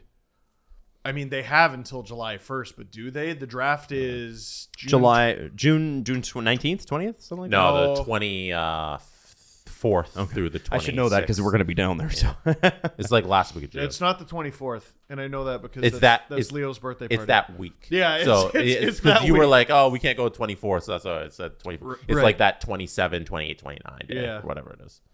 right. Yeah, last week of June. yeah. Very simple. Um, do you say, guys? If, if the one question I do want answered, and and, and we're gonna have CJ on next week as well after the About Leafs locker weeks. clean out, so we'll have some more sort of insight on some of those questions. But would you say that this year showed progression? Yeah. we learned more. Do you feel like the team took a step forward? And remember, success isn't linear. Just because they got to the second round doesn't mean they're guaranteed a second round next year. Yeah. So you're not saying. So you, what you're saying, without saying it, is it's not enough. You Well- need more than one win in the second round and one win at home in the entire playoffs. You guys know I had a nightmare of a drive in here uh, because it's Toronto and it's just unfathomable. Um, and there were times where I was like, well, you know, we've made progress here. Mm-hmm. And it didn't make me feel better because I still wasn't there. One and I wasn't close to being there either. And it was taking a really long time to get there. Um, one, thing, one thing I always keep in the back of my mind is like I would trust Dubas to try and retool this offseason major parts of the roster, but you can always fire him next year. like I'm not I'm not afraid of hey Dubas, I think you've I think Dubas has earned the chance to move the big contract. I here. agree. if I'm Dubas, But- because remember, this comes down to his decision too. Mm-hmm. You give me a one year deal. No, no, No, they're giving him a have a three. life No, to no, no. live and a family to raise. No, and no, I'm no, no, no, no, no, deal. that's not Nobody what he said said. that. Oh, you're saying I'm- extend him and then fire him? Yeah, You can do that's, that. That's a thing that Daryl Sutter is sitting at home getting paid. MLSE has too much money. If this, is, let's say you trade, you traded Mitch, you you only brought back Morgan and Brodie, and the rest of the decor is completely different, and they lose, they they failed to make the playoffs. You know, Dubas, you could fire Dubas with two years left on his deal. I would You'd say totally pay it out. Can I can I just throw out there that apparently MLSE's board um, changed their view on that stuff when Babcock Yeah. got fired with how many years remaining? A lot. yeah, Five years. yeah. Uh, But and, but it'll- boo, boo-hoo, you own a fucking sports team. Exactly. I don't like this. Okay, you don't want to do it, but you're in a situation where your hand is forced. He failed again. The team didn't make the playoffs. Fire him. Let him sit at home and collect his paycheck, or go sign with Pittsburgh Yeah, next write it off. offseason It's a or loss. whatever. Yeah, and then they pay part of the contracts, whatever. This is also It's sports. You can always fire them next game. So I give. I think he earned the opportunity to trade these big pieces, sign some guys, and then we'll see how it goes next playoffs. I think he worked himself into a position where, I mean, it's it's clever the way it's all designed. Um, he's put himself in a position where MLSE is handcuffed, and he has to be the guy to make these decisions. Yeah. It's Um, clever. I, I, uh, if the Leafs do move on from Dubas, I sincerely hope that the guy coming in, even if Dubas is is is promoted to president or whatever, I hope it's Eric Tulsky. Eric Tulsky, if you don't know, is the guy who is behind all the great shit that Don Waddell does. And I want to read you this because this is fucking crazy. The original trade for Tony DeAngelo. Oh, The Flyers got Tony DeAngelo and Carolina's seventh pick, which they used to select Alexis Gendron. Uh, good luck to Alexis. Uh, the Carolina Hurricanes acquired the 2022 fourth round pick from Philly, which turned into Simon Forsmark. Uh, the 2024 second round pick, a 2020 third round pick, uh, which is conditional. Sorry, 2023 third round pick that is conditional. The conditions are Carolina will receive the lowest of the Philadelphia, Florida, or New York Ranger third round pick in the 2023 draft. The result of this, because Florida is advancing and going to play Carolina, is that Carolina will receive Florida's 2023 pick. and now they're about to tear each other apart in the third round. Yeah. Hilarious. Flyers Nation just posted Chuck Fletcher went to Harvard. oh man, they're so mad at him.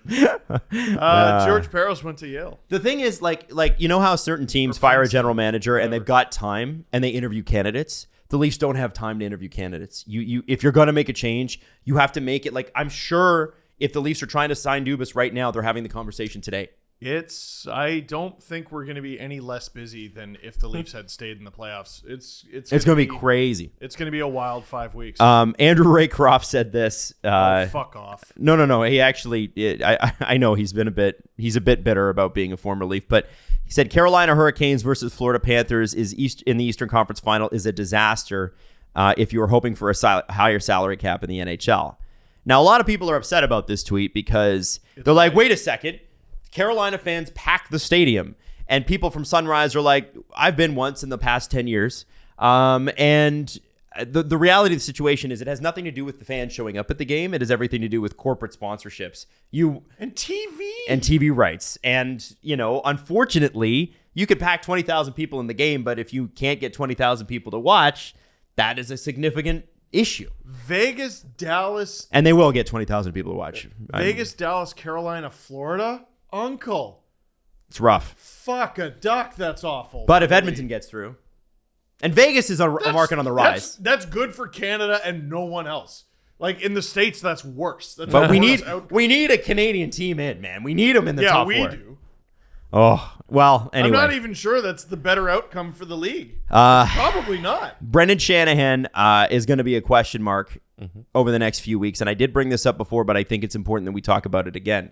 The Shanahan era has marked a complete turnaround in so many things in in in going to the games in Leafs visibility in the community who the Leafs used to be a very much oh we don't get involved in anything in the community you come to us the Leafs actually now go to community events Very do snobby. things the in game the in game is so much better. Um, the uh, I think that I know Dubas deserves credit, but the sports science and the all that shit is Shanahan too. I mean, and, he and, brought Dubas in to do it. and the team, which could not even win in the regular season, now regularly does. Um, so you got to give him credit there. But I wonder too, with those two purportedly not getting along, how long is this tenable? How long? And and and if you're MLSE board management, uh, so you're part of Rogers, you're part of Bell, or you're part of Larry Tannenbaum and his family, how long are you going to allow two people at the top of this corporation, because that's what it is, to actively undermine each other? I think Shanahan's out of bullets, and uh, either he endorses Dubas to get extended or he loses his job. And I think that's the way it should be looked at, honestly. Um, he's the guy who chose Dubas over Mark Hunter. He's the guy who chose Dubas over Lou Lamoriello. And if you don't think this is the guy for the job, you've been here a decade. You can leave now. If you continue to think this is the guy for the job, we might just let you stay, but it's your last bullet. Uh, Dubas is his last bullet, no matter what. And, and the thing is, apparently they're not getting along. Does he want to spend his last It's bullet on two Dubas? or none. Like it's either Yeah. they both stay or neither of them stay. Oh. Like that's I think that's it. Yeah, like there's I I I don't see a justifiable scenario where you get rid of Dubas and keep Shanahan. I don't I don't see it. I think there's a justifiable scenario where you get rid of Shanahan and keep Dubas. It's not great, but uh, there's no justification for getting rid of Dubas and keeping Shanahan. None. Also, I want to give a big shout out to the Florida Panthers team. This team never got down once from game after game one in this series. I was like, oh fuck, man. And I I, I did say it in between, and a few people did. Uh, I think you guys did too. If you watched any of that Boston series, you knew the Leafs were in for a handful. But this team, whenever the Leafs score, never got down. And in fact, several times they came back and scored within the first few first minutes after the Leafs scored Smiling and laughing the whole time. just chewing on their mouth guard. This team is not to be underestimated. If they go to the finals this year, I will not be surprised. Carolina's been unbelievable. By the way, shout out to Can- Canes fans. You got into this the third round. It, so happy for you. of- they're kind of a good matchup for Florida too. Are they? You think? Wait, The the uh-huh. the Panthers are about to play their third straight team that lives and dies by having the puck. They're gonna smash them. you think so? I no no no no no. I got no. the Hurricanes. I didn't The say they were gonna win. good. I didn't say they were gonna win, but they are gonna make their lives fucking hell. I didn't say Who's they were pick? gonna win. Who's your pick? I haven't made one yet. Okay. We're not making that video right now. All right. Oh, you're making a video. Oh yeah, we're making videos. Yeah, yeah, of course we are. We always do that. Yeah, you're right. Just dawned on you. Oh, Idiot. That's like I just got here. I, I, I okay. So Welcome to the team, Adam. So let me ask you this, okay? Mm-hmm. This is the way too early management projection, all mm-hmm. right? And this can change this week. But as of this morning, the day after the game, when you've not had enough time to sleep about it, you don't have enough information, how do you think the management structure looks in the next eight weeks once we know for sure? When we know that story for sure, how do you think it looks? They keep both, Jesse, what do you think? Yeah. Agreed. I agree too. and people are not gonna like it. Can we? Can I play with you guys? I'm gonna read a roster name. You tell me on opening day 2023, 2024 NHL season. Will they be a Toronto Maple Leaf? Let's go. All right, I'll do it from uh, the forward group. On actually, the forward group is most interesting. So I'll start with the defense and work my way from the bottom of their cap hits up. Erik Gustafsson, No, Adam, you, you're playing as well. I don't. I don't think so. I don't think so. Mark Giordano. Yes. Well, yes, he's under contract. Yeah, he will, and he's he's solid. That's fine. Connor Timmins. Yes. Adam. Mm, yeah, I mean, if Dubas is there, he'll be there. He's going to be. Uh, Maybe a Marley, but yeah. Luke Schenn.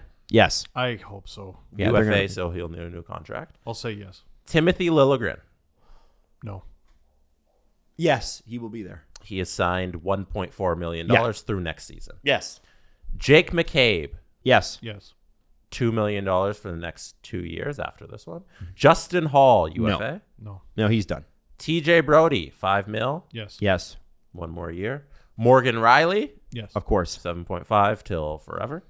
Matt Murray, No. 4.6. through Uh, next Robert year. Island.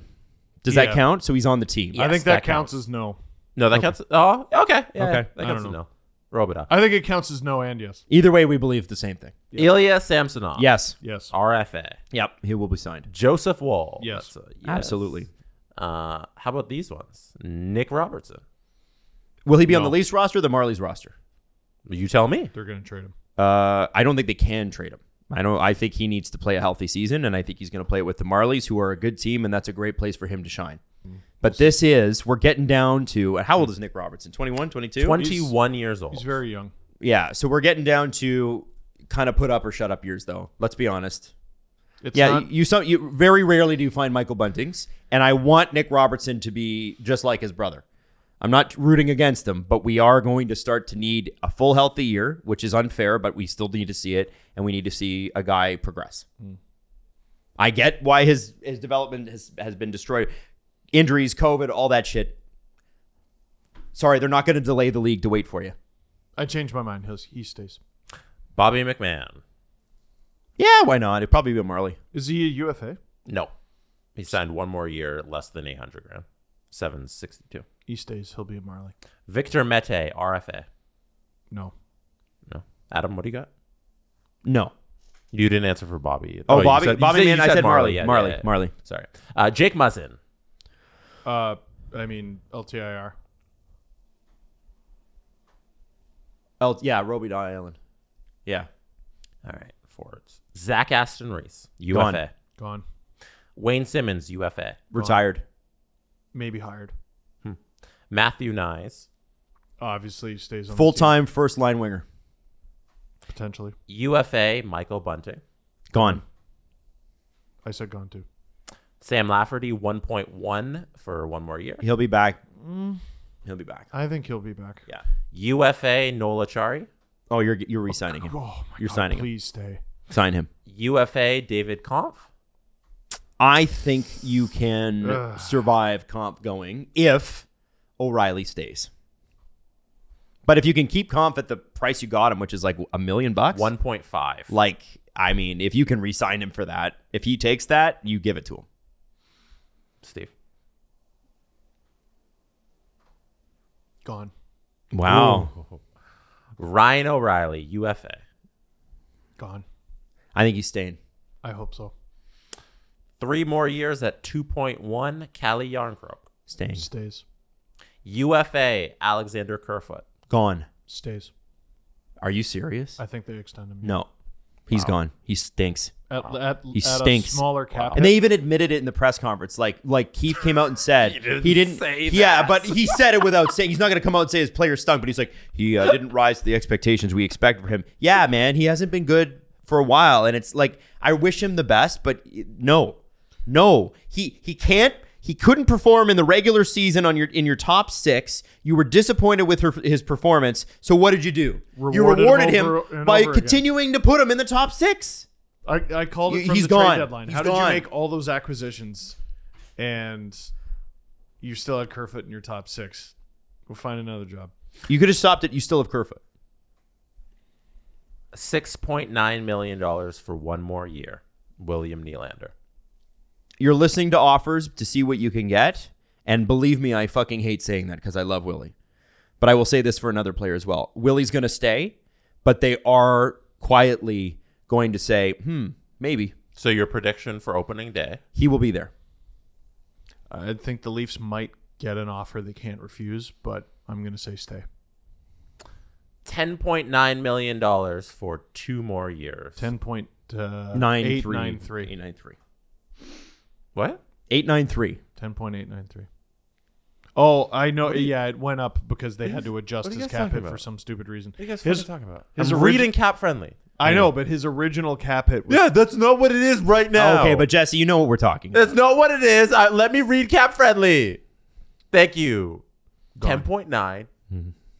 three million dollars. gone. Mitch They're- Marner. They are listening to offers on Mitch Marner and William Nylander. They are listening to offers. They are making offers. on Carolina, or sorry, Carolina, Columbus is a huge fan of Mitchell Marner. They've wanted him for years. That's where Jarmo could get silly. And Jarmo and and Kyle have done business together. That I know that sounds odd, but uh, and I know they got Johnny Gaudreau, but I just doesn't that just feel like something where it's like they were the team that was supposedly willing to go to 14 million for Mitch Marner when he was an RFA. I think they're listening to him. I think he's here. Gone. You think he's gone? Gone. Your your prediction is opening day. Gone. Gone. Uh, Eleven million dollars for two more years. John Tavares. Impossible to move. Stays. you can't not impossible to move but can't you can't move him and get better immediately uh, because you're not going to get anything back you're probably going to have to eat some cap so it's like i mean what team needs an 11 million dollar center um, that badly uh, i mean tavares remember guys he was a hero a week ago he put them into the second round he's been a point a game player um, I, I think that the, he's staying. Uh, I just don't think that you're gonna if you put him up and he somehow accepts a trade, which I don't think he would. Uh, I I think that I think that there's a question that I have, Jesse, that you haven't asked.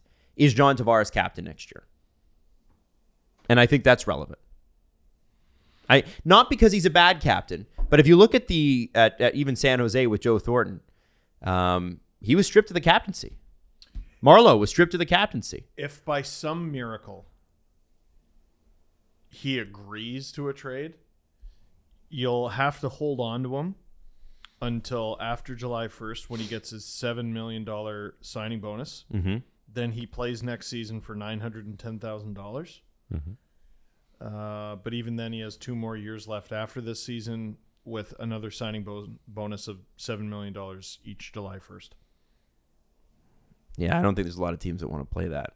I also think the guy gives you a point a game. He's a heck of a second line center. Um, I to me, he's not the issue. It's too much. Agreed, but it's not the issue. So Every opening- team has a contract that's too much. If the contract that's too much still gives you a point a game, I'm okay with that. I can live with that. So opening day. He's there. Stays. All right. Last one. This is a two-parter. Let me let me finish the two parts. Uh, Eleven point six four two five zero. Auston Matthews. Will he be on the roster opening day, and then will he be on the roster post trade deadline?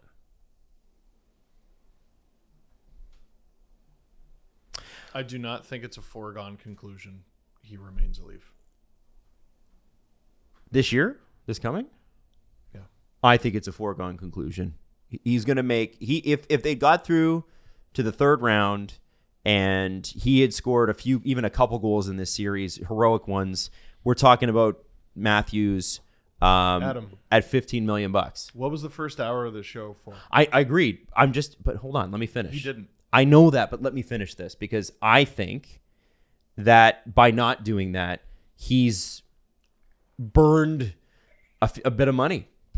I don't think. Absolutely the fuck not. I think he has. I absolutely think he has. And I think he also understands that if he goes anywhere else, you go to New York, you go to LA, uh, you might be able to get a car dealership uh, to uh, to throw you a few hundred grand for an endorsement, but you are not getting the RBCs and the gambling companies and the everything else that he endorses. Not only does Auston Matthews make that kind of money in Toronto, but he's making guys. Do you think that it's cheap to get him on set? Wayne Gretzky twenty years ago for three days of work for Ford got paid half a million dollars. It's 20 years ago. What do you think players charge today? What do you think McDavid's charging? What do you think Matthews is charging in Canada? Big money. He's staying. but he is not going to make 15. What This is a 14 million dollar a year player. What justification is there for him to make more than Nathan MacKinnon? There isn't, but that contract was signed previous. That's why you consider trading him. I don't think that's You that's that's not that's Steve. I, I love you, man, but that's not logical.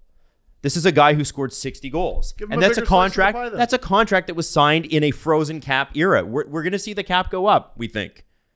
Oh well, then keep them all. It, the latest reports that they wouldn't budge on uh, the splits, so that it's not going up that much. Okay, well, it's going up. I think they said like two. That's million what the update always fucking is. Yeah. When are we gonna stop falling for this? The doomsday scenario is it's either Mitch or Auston. I this team cannot continue with both. Can't. and and so here's the the question then becomes if it's if it's Mitch versus Auston, if you were to go that direction, logically, it can't be Auston. It can't. It's a center. I think you're It's right. a 60 goal centerman. You can put players with Auston that open up ice for him in the playoffs. Yeah. But you haven't done that. You haven't done that. You've put a bunch of you've put a bunch of mid-sized guys with him. He shouldn't be the scariest person on his line. You know, producer Drew keeps saying it, and I I think that the name brand recognition makes sense. This player is not going to be available. But a Tom Wilson type, I don't know where you find it. That's not my fucking job. Um, if Tom Wilson's riding shotgun with Auston Matthews and Mitch Marner, nobody's touching. Yeah, and build it into your uh, cap plans that uh, you know you're gonna miss some guys for at least six games worth of suspensions throughout the year. Yeah.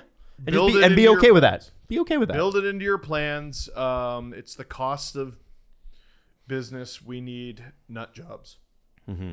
Well, and, and maybe you do have the conversation with Matthews, uh, especially this offseason when you're talking about that extension, to say, listen, we know and you know that we are a very well connected NHL team uh, in terms of corporate services. We can hook you up internally with any endorsement that you want, from Canadian Tire to Pizza Pizza to whatever else, right? You can do anything that you want. And if you get endorsements, you won't have the 30% holdback that they that the league has on top of your taxes. With the escrow or whatever it is. You have to, if you're Kyle Dubas, have to convince these players to take a little bit less. And I know that that's something I listen, I hate it because I'm pro labor.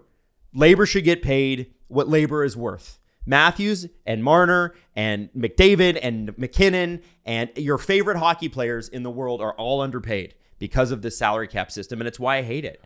These guys deserve to be making way more money. Their value and their contributions are way worth way more than the league than the league has to pay. But that's the rules. Them's the rules. So work within it. And you have to say to Auston, listen, there's a captaincy on the table. There's a legacy on the table with one of the top teams in the league. Take a couple million less and let us build a winner around you. Adam, darling, I just want to give you a hug. You have to do it. You have to. No, no, no. This is what Kyle. This is Kyle Dubas's legacy. Mm-hmm. He has to do this. He must do this. Yeah, uh, you, you got to sit down with with Matthew's agent. You got to say, listen, man, I know that he's worth this, but if we do this, it's going to be more of the same. Adam, he didn't take a five year discount to, or he didn't take a five year contract to get a discount on his next deal. Corporate sponsorships, you can sell them on that. You can get them turned around on that. Adam, he's going to get those anyway. My sweet summer child, he's going to get those anyway. Then we got a problem. Then we got a problem. Like I'm- Rant, I'm a little- Rantanen's deal. I'm a little less wrong than you thought. Oh, I don't think you're wrong. I think you're. I think They I'm have to. coming at it from a. This is. It's. It's not even. They it. have to do this though. They have to do this. This is where GMs and presidents and Who has to do it? Kyle Dubas and Brendan Shanahan, if they're here, Well, it sounds like Matthews and his camp have the leverage. Fuck you, pay me. They're fucked. unless they decide to trade him. Mm-hmm. And I doubt that they will. But somebody and I and I just went and told you that Jesse. You asked us who's going to still be here. I just went and told you that I think they're all going to be back because chances are they're not going to. They're going to get seventy five cents on the dollar for everybody except for Nylander, and Nylander's the one you want to keep Yeah, because he's he's, the one the, you don't. one who's the best on the. He's the- the one you don't want to trade. He's the only one you're going to get equal value for because he is the best value contract. So remind me why uh, all the management is staying again. That's a good question. We're losing our minds here. And, why, and we We're can't answer. twisting ourselves into knots. If you don't change, you won't get change. Mm-hmm. They're going to have to do some really uncomfortable shit. What is that? I don't know. This Matthews discount shit. Oh, yeah, just like Hyman. Just like Hyman did.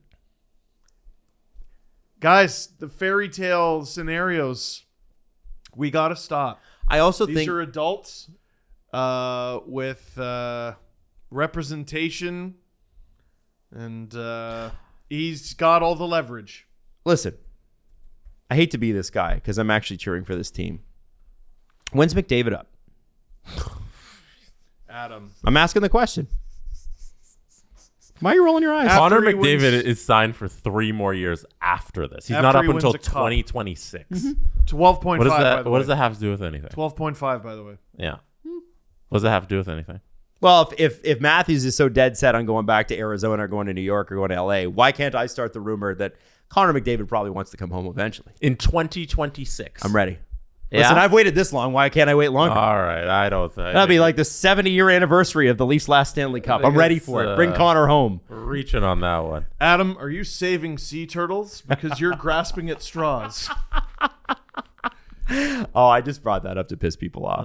I think there's no. Here's the thing, man. There's no easy decision there. But one some one thing that each wh- whoever the next management group is, whether it's the current or the next, they're going to have to be decisive and they're going to have to be quick, and they're going to have to make a lot of choices in a very short window. This is eight weeks now, uh, and they'll get set up for the next season. And there is, by the way, not really many uh, free agents out there that you're like dying over. Yeah. Um, Frank Seravalli had Michael Bunting listed as the number one free agent. Free agent crop summer. this year sucks. It's not like you trade one of the big guys and then you just get all cap space and you go sign someone fun. Like, no, you need to make deals here. Could you? Could it lend itself to the Leafs because trades have to happen Yeah, yeah. because they can't make any signings, Yeah. any good ones. So it's like maybe it's like, hey, we do have assets we could move. Maybe it's maybe it's and every team knows that. Every team knows it's a thin uh, a thin crop on on free agency. Whoever gets Bunting is going to overpay. That's you unrestricted free agency and good for Mike. That's mm-hmm. awesome for him. Mm-hmm. But I'm looking at this and I'm thinking like, okay, so it's a trader's off season.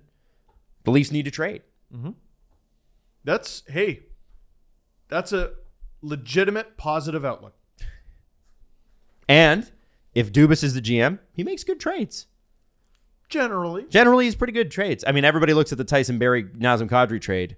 That's the only trade that they forced themselves to make, or Nazem Kadri forced them to make, uh, that they didn't win. I think they've done really well. They've done pretty well. Felito's another one where you go, "Fuck, I wish I could have that back." But really, who could who can predict a back injury? I mean, yeah, that one's tough, and I always talk about that. But let's not relive the past there. So uh, we can't answer any of these questions now, uh, but what we can say is uh, this is going to be real interesting over the next few weeks. We are going to be covering this team uh, along with all the other teams still in the playoffs uh, for the next, uh, well, until mid July. Um, and there's going to be a lot of news around the Toronto Maple Leafs. So if you're a Leafs fan, buckle up. The the fun just began, and I want to do a big shout out again to Canes fans. Congrats on getting through. That was great. New Jersey had a great year, but Carolina, the experience wins out. Without Teuvo Teravainen, without Sebastian Aho, who could have who could have predicted? Carolina is going to easily handle Florida. It's not even close. We've learned nothing. I'm I am ready for a You have learned- 2006. You have learned nothing about the Carolina Hurricanes. You know nothing, Steve Dangle. That I is know. that's a that's a Game of Thrones reference. You I know get. it's been all over my TikTok. Oh, has it? My TikTok is determined to show me that entire show out of order. Why don't just watch it Just simply watch it. this it. summer? Fucking that. Make that your No, show. he's gonna have Matthews goals to watch, but none from the playoffs. watch watch Game of Thrones this summer. We can talk about it on the show or something. No, I got a thing to write. Um. Oh yeah, Uh. So. screenplay. so if if Edmonton gets through against Vegas and it didn't look great last night, um, it, it could be a Canes Oilers final eventually here, which would be neat. That's a recap. That's a- where are you? What is? Where are you jumping to? well, we got to get on to the next series. yeah, but what, you went to the Stanley Cup final. Yeah, I'm going to the Stanley Cup final because I think Edmonton wins. Whoever, uh, I think they beat Dallas and I think they beat uh, uh, Seattle. I think Edmonton. I think the winner of the to me the winner of the Vegas Edmonton series is the team that should go to the Stanley Cup final. No excuse. Oh, you're saying some stuff. I am. I am. Man, Dallas hasn't looked great against uh, Seattle. They've been okay, they've been good, but like, uh, come on. Yeah, it's look at Dallas and look at Seattle. This shouldn't be close. All right. Yeah, but Seattle's Enough of this. there, and we've been underestimating them the whole time. Also, Vegas is leading the series, I'm- I'm- and it's getting Petro back because the And I Department told of Player you- Safety is rigged. and I told and you they look so Good. I said whoever gets out of that series is the one that should go to the finals. No excuses for either team. you started. They are the with, better teams, you guys. Started with Edmonds and Carolina. I said, wouldn't it be cool? Come on, guys. That's all I said. No. I said, wouldn't that be neat? No, it wouldn't. Fuck it. Because it's not the Leafs. So no. So Dallas and Seattle play tonight at seven play. o'clock. Um, Dallas can wrap up this series, but uh, it'll be very interesting interesting to see if Seattle has forty different guys score again. Maybe. I also think that if if Dallas is going to win, it's going to be uh, Roope that makes it happen. Man, He that's an early con's my favorite. that dude is so unreal and also not French. Remember when I said he was French? Did you say he was French? Oh, oh I, I don't don't remember that. if I said Was it here? on the show or on Dang It's or both, but I for some reason got it in my head that he's French. And I got a bunch of tweets from Finnish listeners like, "Did you just say he was born in France?" and I don't know where I got that from. I was determined and I was sure of it. He's Finnish. Sorry.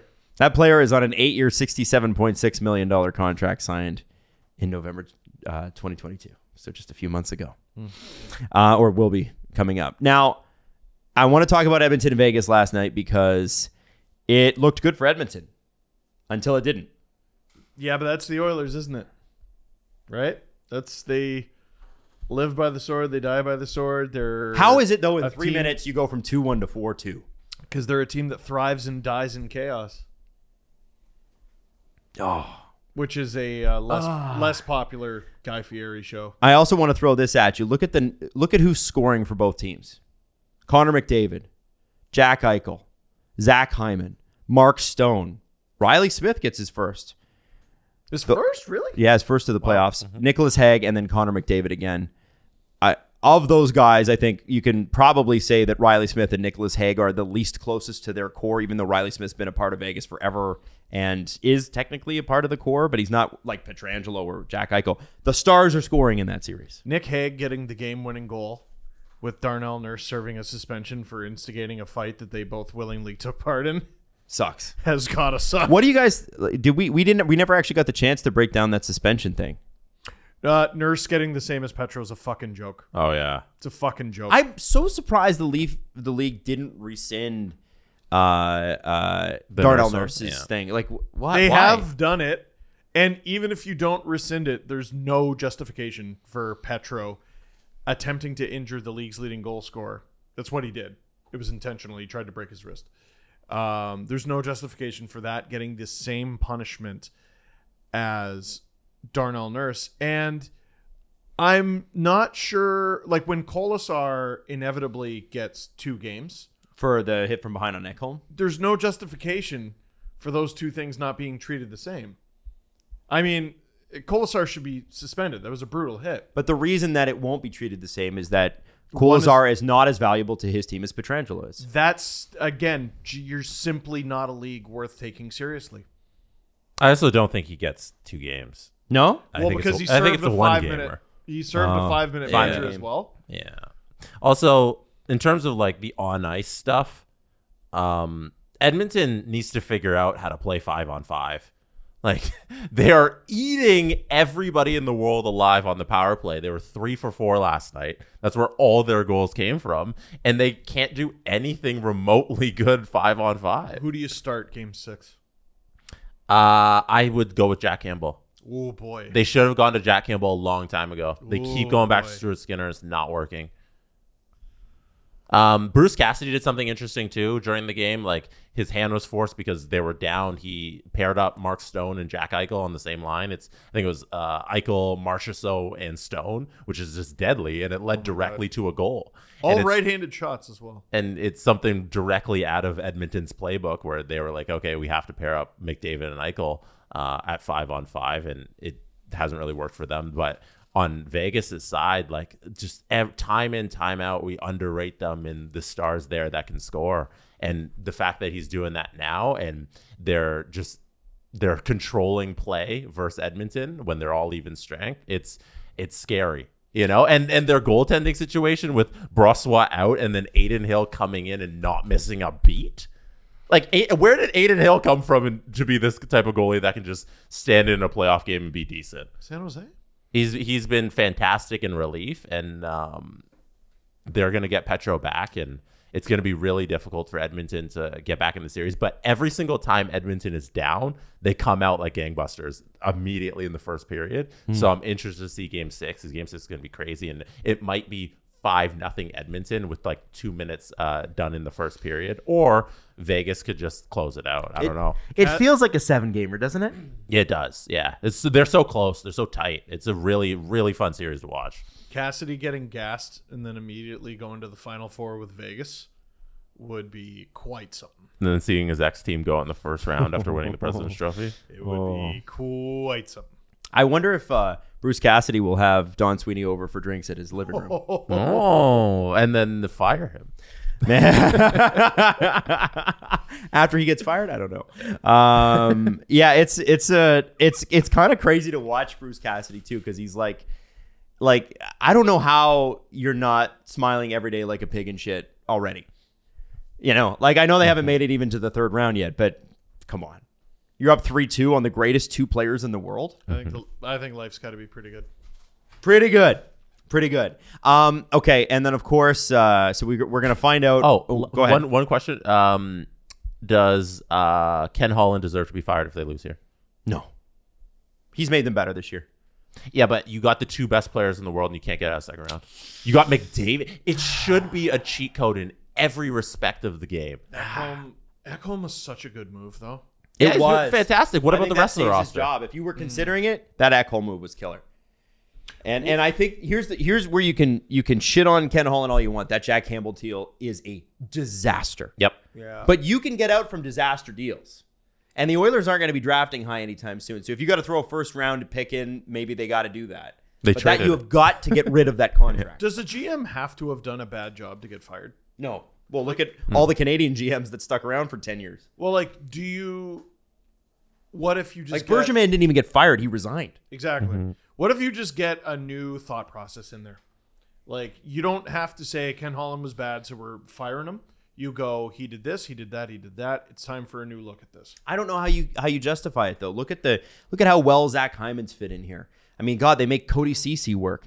Um, they've they've found the time that they need to find for Evan Bouchard. They have some.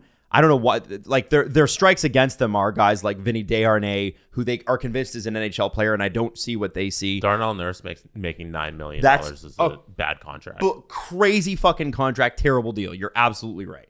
Uh, Evander Kane though, That's a great deal. Yeah. Man, yeah. and no, nobody. And listen, there were some personal issues there, and they said it won't be a problem, and it hasn't been a problem. we haven't heard a peep. So it kind of is a similar situation with the Leafs where you're saying a bunch of good stuff, but the results aren't there.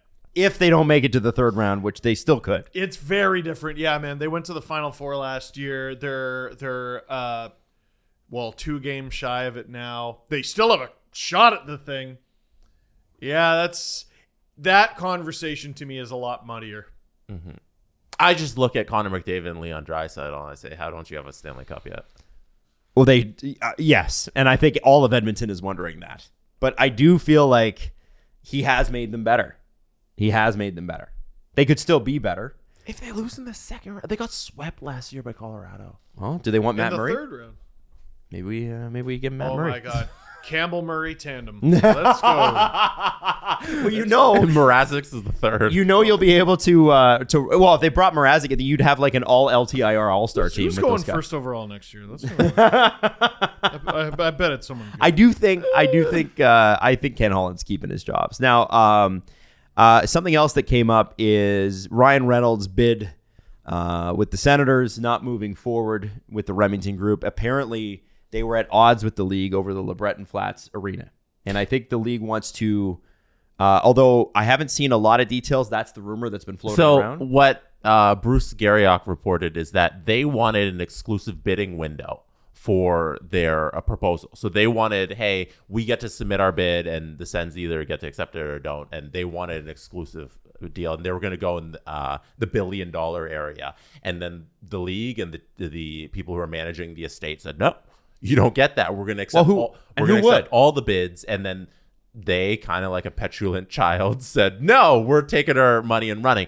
I think it's a bit of a play. I don't know if they're out out. They say they're out, but I don't know if they're out out. Like they may come back into the into the fold once the bidding resumes, but that's the reason they don't want. Uh, they they pulled out. They announced that they were going to pull out. so it's interesting with real estate bidding wars because there's a lot like trade bidding wars. When when Mike Grier was trying to trade Erik Karlsson, and I still think he, if he doesn't trade him at this draft, I think he's really fucked this up. Um, he had bidders, multiple, and it came down to how much salary were they going to retain, and they said they wouldn't do over twenty percent, and all the teams said, "I'm sorry, it's got to be thirty percent or more." and uh, and you can see why they would say that. I get it. Um, in in in, but what happens is one bidder pulls out, and then all of a sudden the price drops enormously. And I wonder if the Remington Group, which tried to pull a power move, and they were from all accounts the ones driving the price north of a billion dollars because this franchise should sell. Its actual value is probably in the 820s, 830s. And yes, you know, I get when you put something up for auction, you're going to pay a little bit more, and there's no salary cap in the real estate world, so who cares?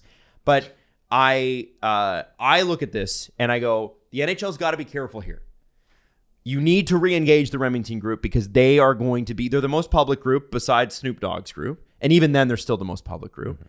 And you need public players looking like they're interested because that's going to drum up more people to go in. What if Remington drops off, dro- dropping off makes other companies go, man, should we be pay- paying this much for a team in Ottawa? That that that not nothing against the team in Ottawa, but should we be paying a bill when we know it's about eight fifty in actual actual value? That's why I think it was a play. Mm-hmm. Yeah. I think I, but the NHL, I think's got to be careful. But the NHL if they're also, gone- the NHL also did the right thing by not giving them their exclusive window. They do. I thought that was such a not. It's not a ridiculous ask. Like it's a it's a kind of a bully move ask. But Mm-hmm. you've done nothing to kind of deserve that. We get you have Ryan Reynolds, and you want to build like they're the Remington Group is a real estate company. Like Yes. that's, that's what they do. They're getting this for the real estate play as well as having the team. Like you probably be great owners, but you don't get an exclusive window just because you have Ryan Reynolds and everything. Mm-hmm. So the NHL did the right move, and their response is to say we're pulling out. And yeah, I think it's a play, but we'll see. Having them in, like you said, Adam, is a good thing because the more bidders you have, the more it's going to cost. So we'll mm-hmm. see if they can re-engage them. We'll see. I think it's going to be fascinating. If if the NHL does not re-engage these guys, I think that price drops below a billion dollars, based on nothing other than this is my guess. Their rumored bid was supposed to be in that neighborhood. So yeah, maybe somebody else can get a little cheaper Now, Steve, now. you okay? A little tired? No. You're sad, eh? Oh, I'm so tired. Are you tired? Do you want to wrap it up? I didn't wake up sad. Like I'm No? just uh no, I went to bed at 2:30, set my alarm for 7:30. I'm tired. yeah. Do you want to wrap it up?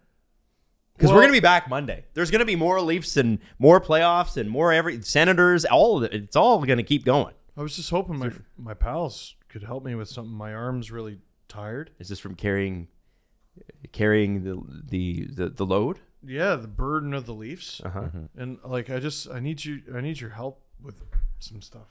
Oh, He wants You wanna do- shave he your wants beard? To do the thing. I want to do the thing. he wants to do. I think he's been waiting to do the thing. all right. We talked about this. Okay. Okay. So this is a manscaped beard trimmer, and Steve wanted it shaved on the on the show if they lose, and we're gonna do it. Now, do you want someone else to do this, or are you gonna do this? I want you to do it. You want me to do it? I want you to do it. Don't fuck with my head though. I, I won't. Don't you dare. I will not. Listen, man. Are we using this or that? Both. Oh, that's smart. That's smart. So You we wanna got have a it underneath. recycle bin that we're gonna put a garbage bag over. You can hear it. By the way, Manscaped, who uh, you know we advertise with every single week, use that promo code Dangle, and you too can have this Oh. sweet beard trimmer, and you're gonna get to see it in person now. Yes. Okay, and also use yeah promo code Dangle. You get twenty percent off, free shipping, and get the uh, the performance package 4.0 is what you're looking for. It does the down there spots, the nose, the ears, and the beard, and I think that's kind of keep the nose and the ears at my age all of a sudden have become a factor. Like I had some nose hairs before, but all of a sudden I'm getting freaking ear willows and it's ridiculous. So I stopped having boogers show up in my videos, and that's because I use the the nose hair thing now. Okay. All right, Jesse, you're gonna hold it and I'm gonna do? Yeah, I got it. okay.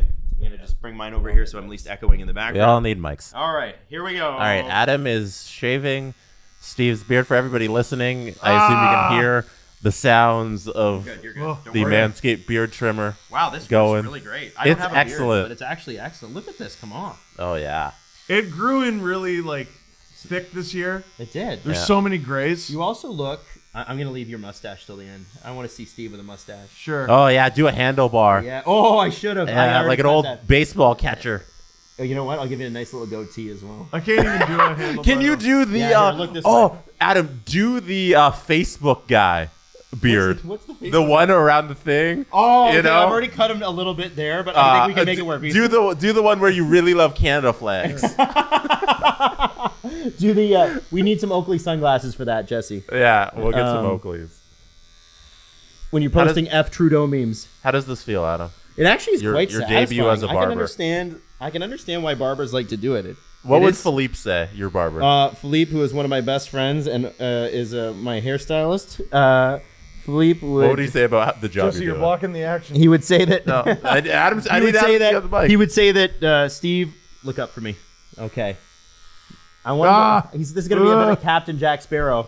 All right, let's have a look at Steve right now before I shave the rest of it off. Let's get a. Oh yeah.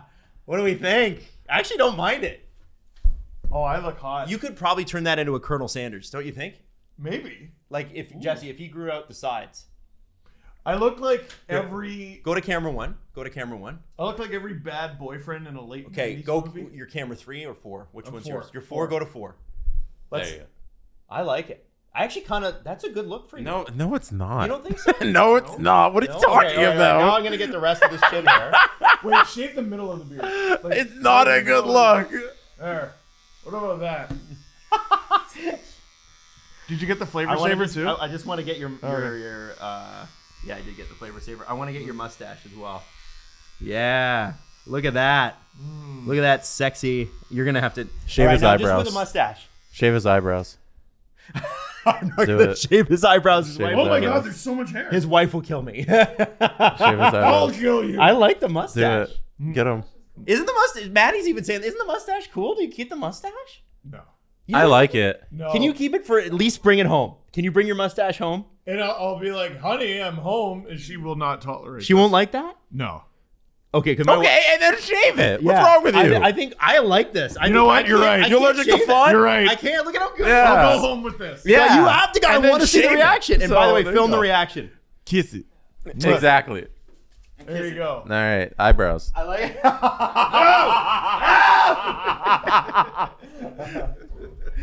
it. Hold uh-huh. on. We do a great show. so listen, we got a lot to cover. CJ will be on the show either Monday or Wednesday next week. We don't know yet, but it let's just put it this way: it's not worth having him on until after locker cleanout, right? We we want to see what the end of season. We want to see what you're right. I got to talk into the mic. Thank you, Jesse.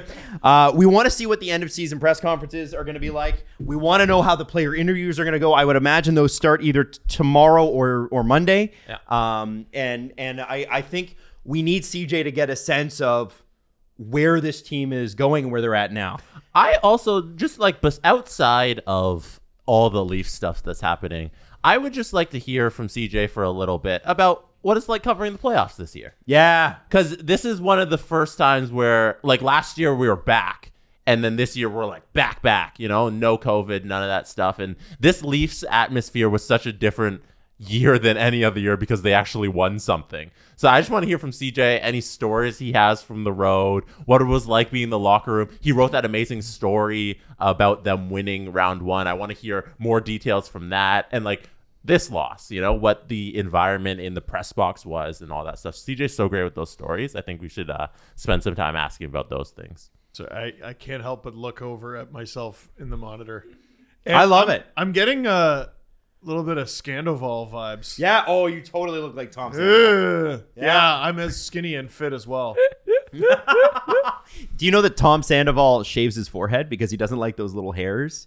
You know those little hairs that every human being has just all over their their skin, like the little Why- white Like hairs. with a Where razor? did you yeah, talk he, about he this? shaves his uh, from uh, from Vanderpump. He shaves his he shaves his forehead and his whole face. what the It's fuck? ridiculous. I've never seen anything like He it. shaves his face. Yeah, yeah, literally. I, every time I watch that show, I'm like, LA is very different, man. Yep. Just a different world. That's a different place. All right, so we'll wrap it up there, I'm assuming, right? And then we'll be back Monday.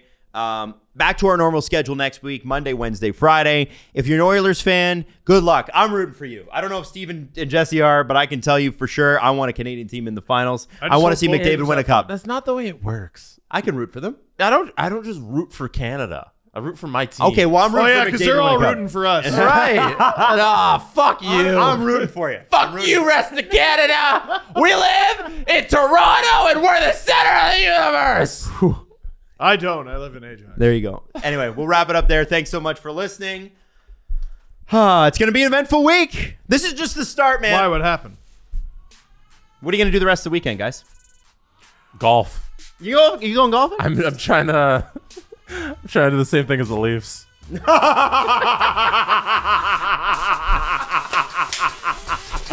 Good point.